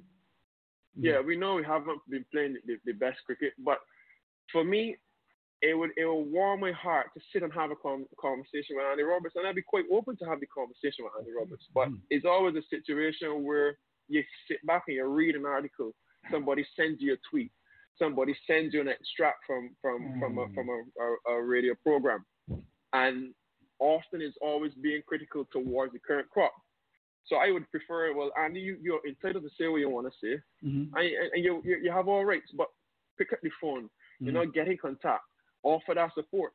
And, and and I could say that for a number of other past players who played the game. And again, I, I take nothing away from what they've achieved. They're, they're all brilliant players. They've got the record to prove it, you know, and, and their contributions to West Indies have been outstanding. But I think they need to do a lot better in terms of trying to build the relationship with current players. And I think they've got a lot to contribute to West Indies cricket. Uh, and for whatever reason, I don't know why why is always a standoff between the past players and the current players. But I know, for instance, when they when they talk to players currently, they don't want to see half of the legends because they're so critical of them. and then there's a case where when we see when we see them, it's not a case where a lot of them are, are approachable and, and, you, reach out to them. It's a very interesting comment. Uh, I think I, I, I, I, saw I saw I saw I saw Philo had something to ask, so I don't know if Philo. Philo Yeah, I, I, I, I'm a, I'm a fan of Sir Andy Roberts. We speak daily, Mm. and I don't think he's criticizing the players. Yeah, we speak daily. He calls me every day, Andrew. That's Mm. what daily means. Yeah. And I don't think he criticizes the players. Well, I think, that- I think I Sir like Andy. I think Sir Andy is so. Sir Andy is so passionate about West Indies cricket. He's some, I, I was offer belated birthday Yes. birthday greetings to him as well. Yes. He turned 70 this week. Uh, you know, and, and, I, and I think Mm. and I think that he will reach out, seeing that you are there in Antigua. I I made a suggestion to to Cricket West Indies. Maybe Right. it came a little late. That seeing that the six franchises are in Antigua for this Super 50 Cup, that they should have reached out to six former greats in Antigua and have them assigned to each franchise. Mm. And I was told it's too late because of protocols, but there's something called Zoom. Yeah. And maybe you could get the interaction to Zoom if they can't get into the bubble now. Okay. And these are things that we need to work on. Saying the players are so withdrawn from our greats because they see the greats as criticizing. I think the players need to embrace, to talk to the greats and get to understand why they're so aggressive towards performances. I think they're accustomed to to seeing West Indies cricket of such a high standard that to see the present crop before the talent not producing it hurts. And I think that Sir Andy is hurt because of what he's seeing and Mm. what he has put in and contributed to West Indies cricket. So I don't, I don't really think it's criticism. Mm. I, I, I just think he just is passionate, passionate. and wants to see West Indies cricket rise again. Yeah, and Mm. he wants to get involved. And I Mm. think that they should reach out to him Mm, right. and, and he would speak to you. He's that kind of man. He would speak to you and he would tell you. Well, Philo, as it is face to face. Philo, you speak. expect. Philo, you speak to him daily. Um, can you can, can you arrange to have Sir Andy You Roberts? Uh, he- well, he doesn't call me. He doesn't call me daily. Uh, maybe he will call me weekly. But can you arrange to have Sir Andy Roberts speak to our captain Jason Holder? You've got that influence, Philo. You're a big gun. Can you arrange it? No, I'm no, I'm no big gun, Andrew. I don't like guns. I, I think that they're all for the development of West Indies Right, cricket. right. And I think that when we look at, when we look at West Indies cricket, our former greats have have a, a Have a role. contribution to make. Right. Uh, and I think that I think that the bridge, that bridge, they have to mend that bridge Mm. because there's, cer- there's certainly a gap in it, and they need to mend that bridge somehow, somewhere. And right now in Antigua, Mm. I think that is where they can start to look to mend that bridge. Mm-hmm. I think you're you're talking about a dialogue, a dialogue deficit where uh, the all the greats want to make a contribution to cricket. The present players are involved and, and also want to be heard, and I believe should be dialogue with with the board as far as various changes are concerned. Mm. Uh, for example, uh, 10 players opting out of the tour. I think if there was good dialogue, I think the board would have known and would have been able to adjust and pivot uh, for this tour better. But maybe there's a time for a get together of the present and the cricketers in one big forum that you guys could have wide ranging discussions about West Indies cricket over a period of time. Mm. Uh, I think that's something that's really necessary. That you get everybody together. It could be on Zoom. It could be on any other forum. But Mm. uh, I'm sure Franklin would like to be involved in it, and all the others, and all the present players. You can break Right. the ice, and maybe the each side could understand the the pressures of being where the present ones are versus where the past ones are. Fra- and, fra- and maybe journalists, Mm. Yeah, maybe yeah. even journalists, because journalists are are critics of of of cricket as it is now and reflective of the nostalgic days of the past. So. I, I think the group has to get together and a time has to come Mm. when Cricket West Indies is at home for a tour and there's a there's a team that's visiting and and our Mm. our journalists and everyone starts to put pressure on the visitors and Right. And and do that rather than we The always West need to Indies put pressure on our Right. Okay. Let, let's get a re- let, let's get yeah. Okay. Let's get a reaction quickly from Franklin Rose, and of course, um, I know that Dominic Warne has been um, making notes. He's going to be speaking to Ricky Skerritt, um, and of course uh, to Johnny Graves, his boss. He's made some very important notes. So let's hear from Franklin Rose, the Jamaican, and then of course we're going to come to Dominic Warne. Frankie. So, yes, Andrew. Um, anyway, first of all, I'm the biggest supporter of West Indies cricket. Yes. When I was in New Zealand and the West Indies team toured there, I went in my pocket Mm. and posted the West Indies team. I think Jason was the captain, right, Jason? Yeah. Oh, really? Yeah.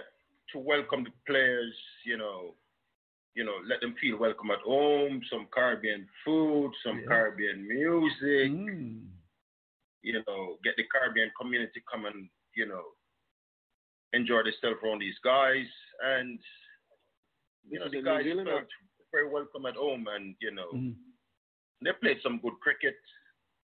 You know, unfortunately, New Zealand had a tough team at that time.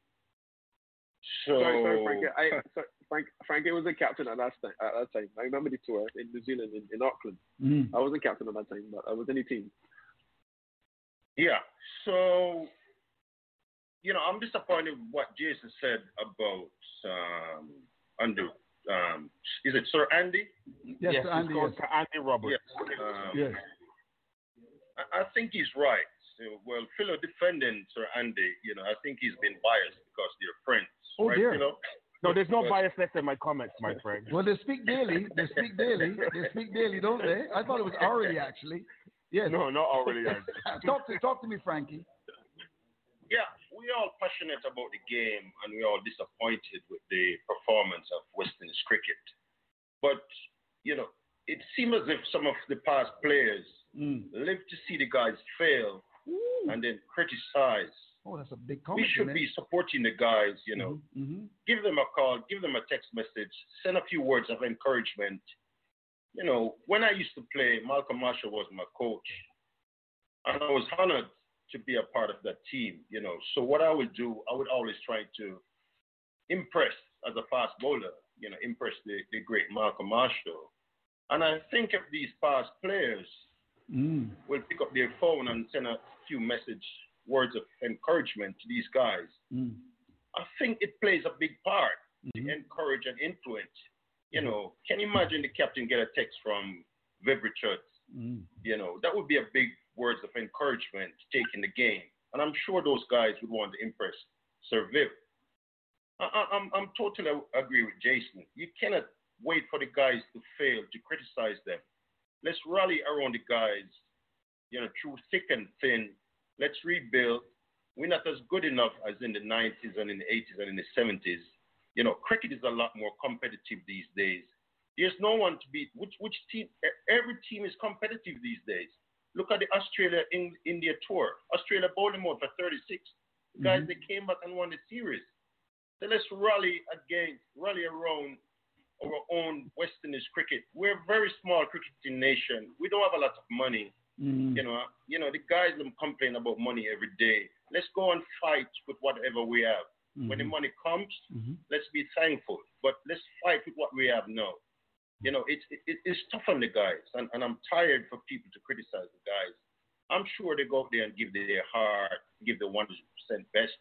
Mm. But you know, we don't have the quality. You know, not being rude to the players. We don't have anyone can bat for a day. We don't have anyone taking 5 wickets on a consistent basis. Mhm. We don't have a match winning spinner. No. You know, ju- let's take our time and rebuild and rally around the guys through thick and thin. Mhm. You know, I just want to wish the guys all the best. You know, and you know we have some young talents. You know, Mhm. and at the same time, hopefully, West Indies team has a very good bonding because that has been our problem over the years when I used to play. There's a lot of guys you know, West Indies team was one of the top team when I was playing.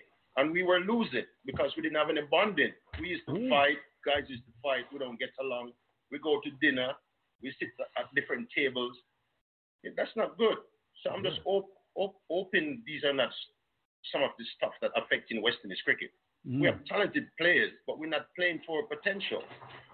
You know, so let, let, let's support the guys through thick and thin. Wish them all the best. Mhm. Okay, well, Stevens, we got another 15 minutes left in the show. Um, j- j- j- okay, uh, Jason, we're going to come right back to you, of course. Um, and of course, we also have Dominic Warne, who's made another note. He's got a lot to say to Ricky Skerritt, uh, who I understand is going to be the president of the game for the next two years because I understand the challenge that he's going to be having is not going to be enough. So let's see if we can have Ricky Skerritt for another two years or so. But of course, we'll speak about that next week. All right, when we come back from our commercial break, Dominic Warne is smiling, that's his boss. Don't don't comment on that. We're to get a reaction from Jason Holder. And Yes, well, you heard it. Yes, you heard it. Because and I don't know sometimes when people talk, what they. But it, let, let's go. Let me not comment. Liven up.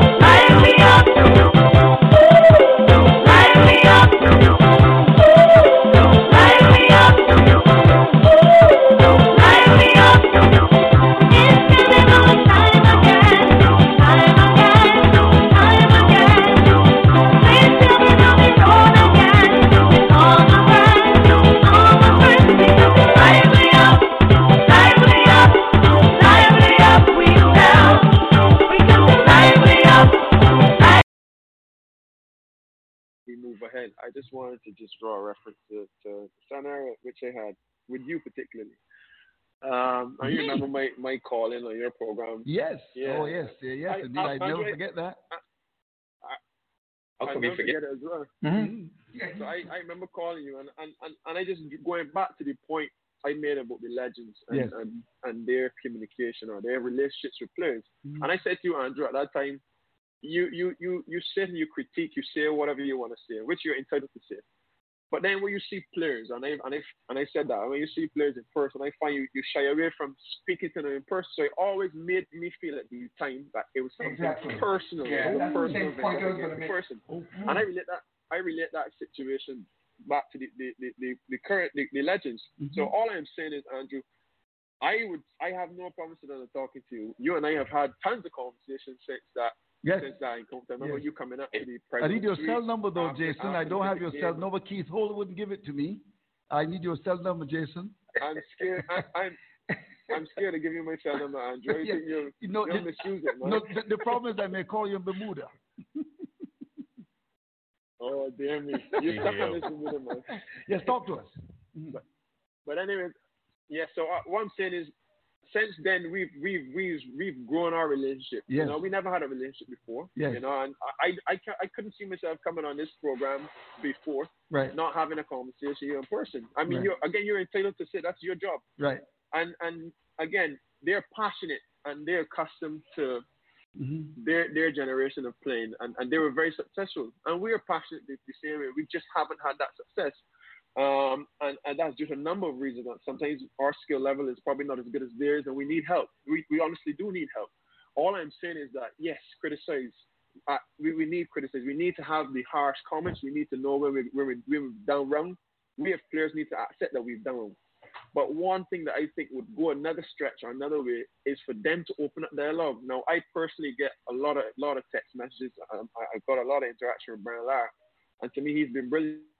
You know, but I've seen he made comments to, towards West Indies cricket as well, uh, Mhm. and he's criticized, like, like, and he's entitled because he's passionate. Mhm. But what I respect him for is, is the fact that he reaches out. You know, he's made himself available to the group.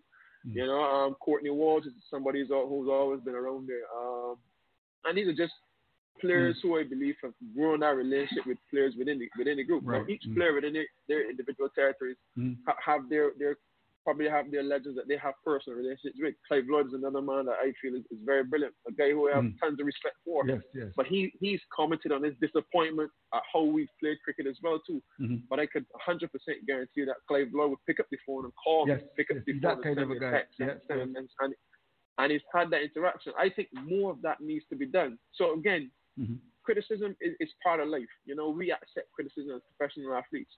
It is part and parcel of what we do. But what would be what would be uh, well, what would hit the nail on the head for me is that dialogue with the with the legends. So yes, Mm. you know, you know, we, we know where we've gone. We know where we've messed up. But call us or, or, or get in contact to, to try to help us through the situation. Don't just leave us in the wilderness alone. And as and as Philo said, maybe Andy Roberts would love to have the conversation with me. I haven't had the conversation, but I would love to have a conversation with him as well. And I'm I'm always open to it. Well, because I don't live life like that, uh, Mhm. Andrew. I, I I I told you before you're my favorite commentator. You're still my favorite commentator. I love the way you carry. You're very controversial. You're very witty, uh, and I and I and I like that about you. But I understand you, Andrew, and you and to you can't draw me out. But when I when I look at the grand scheme of things, Yeah. I like I like the package you bring. You're very and, and, and that's your nature, Mm. you know. But I understand you, and and I, and I respect you for what you do. Mm. You're quite entitled to say what you want to say, Right. how, what- how you want to comment. Mhm. But what what I want for you to do is when you come upstairs in the boardroom, as I told you, Mm.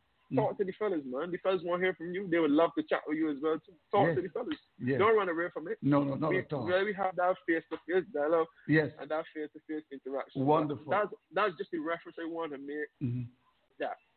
But. Andrew, you could take my number. Matter of fact, I, what I would do, I would get your number and I'll send you a text so you can save mine. Fair enough. Fair enough. Wonderful. Just Won- don't, just, just, just, just don't call, just don't call me when I'm in Bermuda, man. no, I could. I wouldn't do that. I, I wouldn't. No. Um. Of course, uh, Dominic, you've been ta taking some notes. Um. What, what's your reaction to all this, Dominic?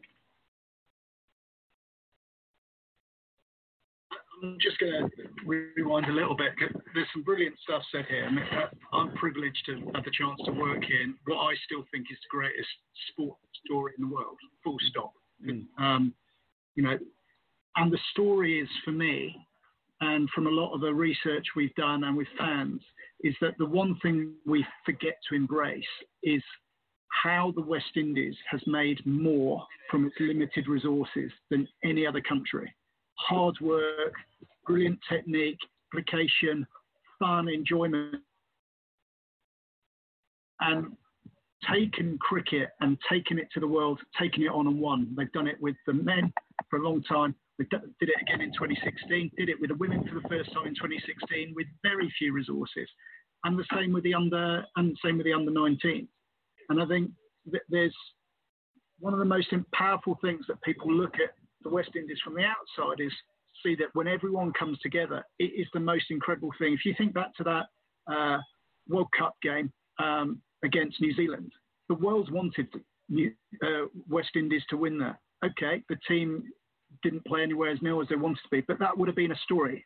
Okay, probably an adversity and not exactly what the te- how the team would have wanted to perform, but everyone wanted the West Indies to win, and that's because and you speak to Jimmy and you speak to Ian Bishop and you speak here from Jason and you speak to six and seven year olds in the street, they realise what it means and how it matters. And I think that's one of the things we're trying to get and trying to build up with fans, which is when everyone comes together, yes, we might have $10 when England has got $100, but we've always made more of it than anyone else. And the more we can do that, you can overcome it. The, the separate challenge, parallel, is what we're working on. We've got a plan with a new performance centre. There's a huge amount going on with coach development. There's trying to invest much more into youth from six-year-olds all the way up through the pathway. We're trying to get much more in terms of commercial revenues. And the brands that are on board are still getting involved because they know it's a brilliant story that inflames people's passions more than anything else in the West Indies and around the world. So I know I'm eulogizing here, but I'm, I'm doing that as a fan and someone privileged, but also seeing information from the inside. And when when you get the moments like uh, Jason and Shane, for example, in that huge partnership against England, when you get Rovman Powell smashing balls around um, and knocking them out of the park and you know becoming a new player, when you see Shimron coming through, uh, when you see Hayden Walsh making a breakthrough, when you see the likes of Kimani Melius, Joshua Da Silva coming through, there are some really, really exciting players that have worked really hard. And I think this is an underlying story. We work hard and we can try and build on top of it, but without the hard work, it's not going to come. The hard work is happening. If we can all come together, we can get there. And I think we're excited by it. It's hard. um, it's hard for everyone, and you know, but everyone wants us to do well. And when we do well, do well, everyone loves it even more. And I'm meaning that from whether you're in India, Auckland, London, or even new markets that are developing, people look to the West Indies, and um, yeah, it carries it carries pressure. But what a great story to be part of, and we just need to work harder at it. Minutes or so left in the show. Yeah, okay. let, let, let's let's go quickly to um, to Dominica because uh, we, we had a breakthrough. In fact, it's the, the first time that um, we'd have had um, a station uh, from the Windwards of the League was actually taking on the challenge of buying radio rights in relation to cricket uh, West Indies and Vibes Radio, the champion station, they've actually bought these rights. Heston Charles from Vibes Radio has joined us from Dominica. Hello, Heston. How are you, my friend? Heston? Well, but He's muted. you- You're muted, Heston. We want to hear you. We want to hear that Dominican accent. Come on. Heston? Somebody needs to help Heston. Yeah. Yeah, yeah, Heston. Um, is, is, is your Wi-Fi good? Yes, are you, uh, Heston, are you hearing us? Hello, Heston? Just needs to. Hit again, Heston. Yeah, yeah, Heston, you got to mute, mute it again. Uh, uh, uh, Heston, we, we got another 30 seconds. Hello, Heston? I can. Wally I'm does it. there, I'm there, Andrew. Yeah, yeah, yeah, are- are you hearing me, Heston? I can hear you loud and clear, Andrew. Okay, good night that's to you ve- and good night to your that's a panel. Good very- night that's to a your very panel pro- and good night to, Mm. to Dominic Warne and, and the rest of the panel. Uh, we're, I'm speaking to you from the lovely island, the nature island of the Caribbean, Dominica. Yes, okay. Tell, t- tell us about Vibes Radio and your decision to, to buy the rights. You must be excited down there. Dominic Warne is smiling. You got a two year contract. Talk to me. Yes, certainly, certainly, we, we, we are delighted. We are very delighted. We are very proud to work with Cricket West Indies. We have been, for the last five years, you know, the local broadcasters in Dominica for cricket. And right now, we have been able, after so these four years of doing so, right now we are the right holders of cricket for, for the West Indies cricket in the region and home series of the of the West Indies. So we it's indeed for us a great achievement, and we feel very proud about that, Andrew. Yes, indeed. Well, I, I really want to, to thank you for coming to the show because I know that uh, you've got lots of work uh, to do there. And of course, uh, you, you, you, you- you're going to be bringing the Super 50 uh, live across the Caribbean on radio. And Dominique, that is something that you would be happy about, that radio is very much involved. Dominique? Yeah, we're, de- we're delighted.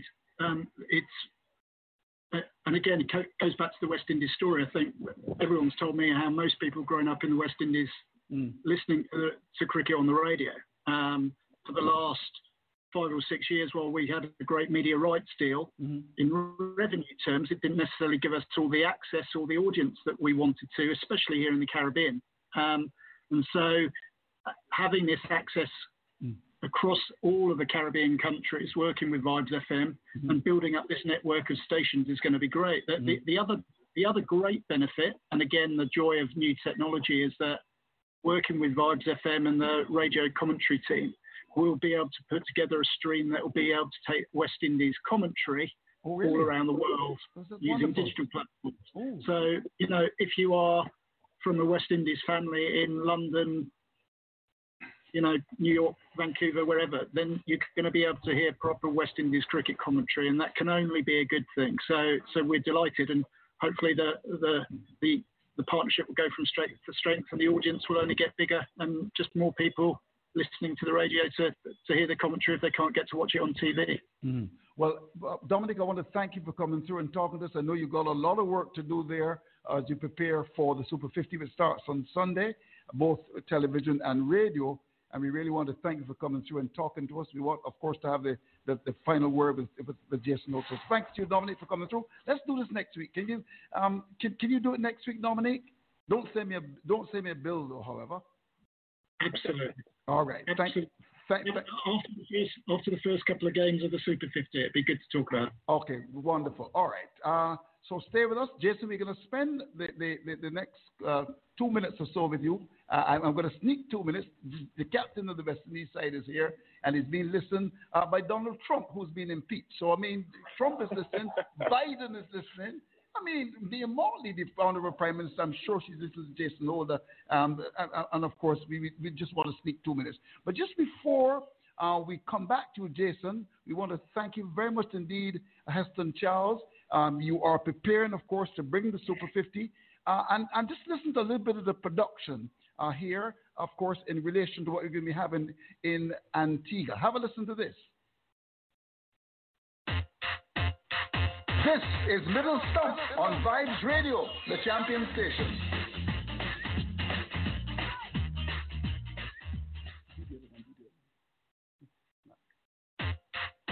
You've just heard commentaries on the CG Insurance Regional Super 50 Cup, a production of Vibes Radio, the champion station, in association with ABS Radio in Antigua. Join us again for more on Middle Stump.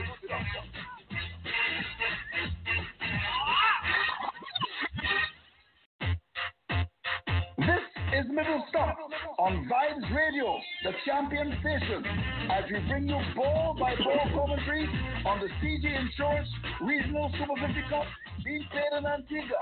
The action is about to begin. And for the excitement, let's join our commentators on location.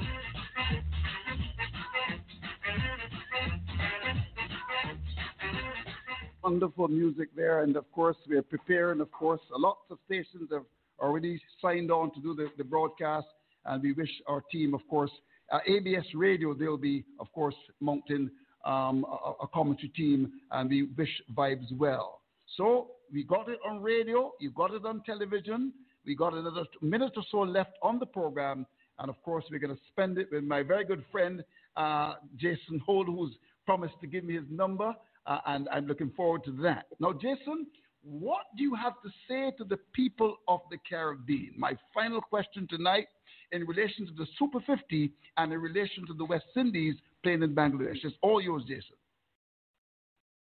Ah, well, to the people of the Caribbean, uh, first with the, with the Super 50, I, I, I, think we should all be really excited for. Um, I think it's the first thing that we've had so many of our quote unquote, as you would call them, Andrew, big guns mm. playing, playing the competition. Um, myself excluded because I don't think I'm a big gun. But yeah, I mean, it, it, should be a good tournament. I guess it's disappointing that we only having five games this year instead of the double rung, but we understand the, the, constraints of the, the organization. Um, but yeah, I, I, would encourage everyone to tune in. I think the, the spectacle should be should be pretty good. Um, the beauty about it is that most of the white ball players have been playing cricket. Um, you know, you've got guys who are currently playing in the T10, um, guys who've just come back from Bangladesh. Um, so yeah, the, the, the, guys have been playing cricket, so I expect the competition to be to be really good. The conditions here at Coolidge, particularly, are very very Bahrain friendly, and it's a small ground, so we know that some of those games could be pretty high scoring. And I think the, the, the playing field could kind of level off a bit more at the Sir Vivian Richards Stadium. Um, so I, I, would expect really good um, games in this competition. I think the, the, competition itself, when I look at the teams on paper, all of them um, have some pretty strong sides and, and should be equally matched. Um, in terms of the context of West Indies cricket, mm-hmm. I know it, it, seems as though it's, it's, it's, tough times, and I know we've had some really tough series in the last couple of years. Um, well, in last year, I should say, um, we did show some some positive signs, particularly when we went to England um, winning the first Test match. Unfortunately, we, we, we finished off that series as well too. But I think I think the Test group um, has a lot to look forward to. Sri Lanka is is, is I, I, would say pretty much in the same boat as us in terms of their team and, and where it's at. Um, the last time they came to the Caribbean, you know, we, we drew one all, and, and in my opinion, we should have won that series as well too. So I'm really looking forward to, to that series against Sri Lanka looking forward to the other series against South Africa. We haven't played South Africa in years. Um, the last time we played South Africa, I think it was in 2014 in South Africa. And I, I don't think they've been to the Caribbean. Um, probably last time would have been 2011, 12. Right. Mm-hmm. long, long time ago, yes. Mm-hmm. Yeah, it, has been a while. So I'm looking, really looking forward to that series. Um, and as well, I think we, we always look forward to having Pakistan in, in, in, and Australia over here in the Caribbean. So um, we normally play very well at home. Uh, and I, I, expect our, our boys to, to put up a better showing than we have in the, in the, in the recent away tours uh, and put it behind us. You know, there's a lot of improvement to be had, uh, but I think us having this Super 50 competition and getting some match practice in, and then obviously the first class competition would follow short shortly afterwards. You know, which would put our cricket back in, in good stead, in my opinion. So I still encourage the fans to stay positive, um, keep offering positive support. Criticism is always welcome as well too, but I, I still think when when our players do well, keep keep rallying behind them, keep letting them know, keep giving them that encouragement. Uh, for us, it goes a very, very long way. You know, we step on the field and we, we know we appreciate it when we do well. Because, you know, more often than not, we're criticized a lot. And uh, we feel that as well, too, um, just like everybody else. Uh, so encourage us all to, to, to stay to stay rallying uh, as one. And when I say as one, I mean mm-hmm. united as fans, administrators, players. We all in it together, I believe. And, and, the more we stay together, um, I think the, the, more heads we put together as well too, uh, the more positive output we, we, we produce.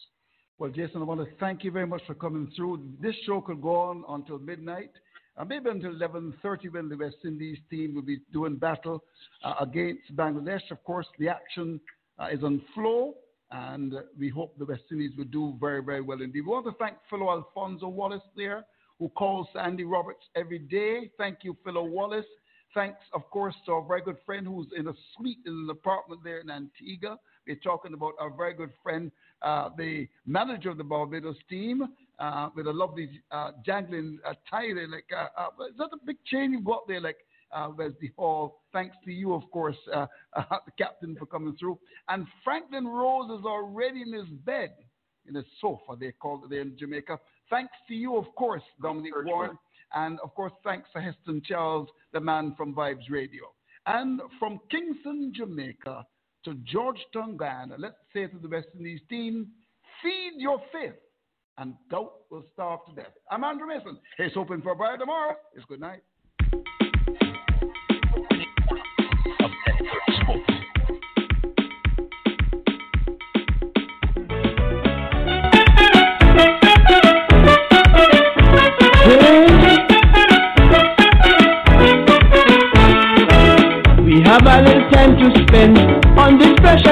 My friend. You never know when it will be over.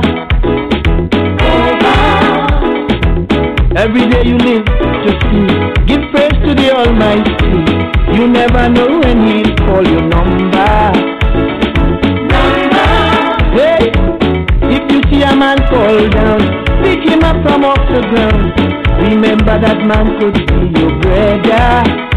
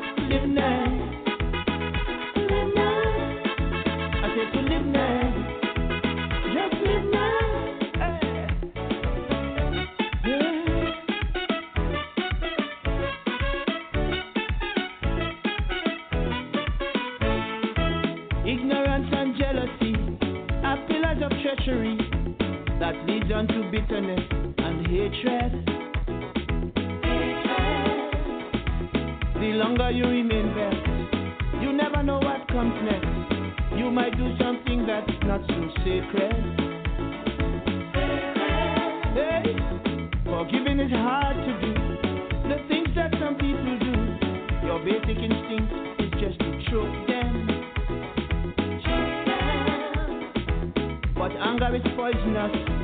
It just is not good for us. It could lead to some serious heart problems. I said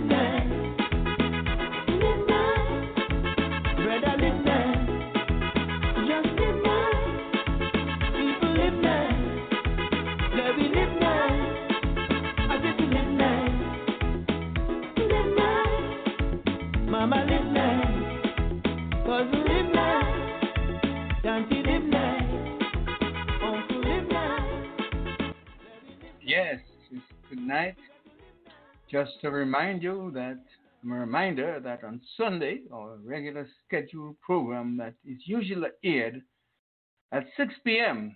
will be at 3 p.m., and this is to accommodate our panelists to watch the Super Bowl. So, folks, keep that time in mind.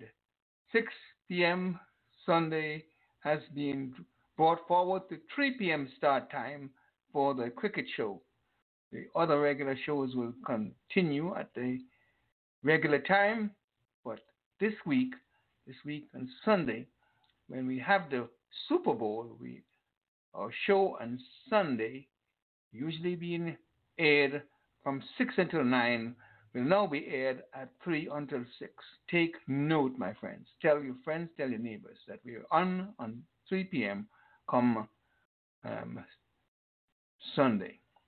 On Saturday, our regular program starts at 9 until 12. But on Sunday, we will have our program from 6, not on 6, but from 3 until 6. Good night. God bless. Have a wonderful evening. A great show from Andrew. And we hope you enjoyed it.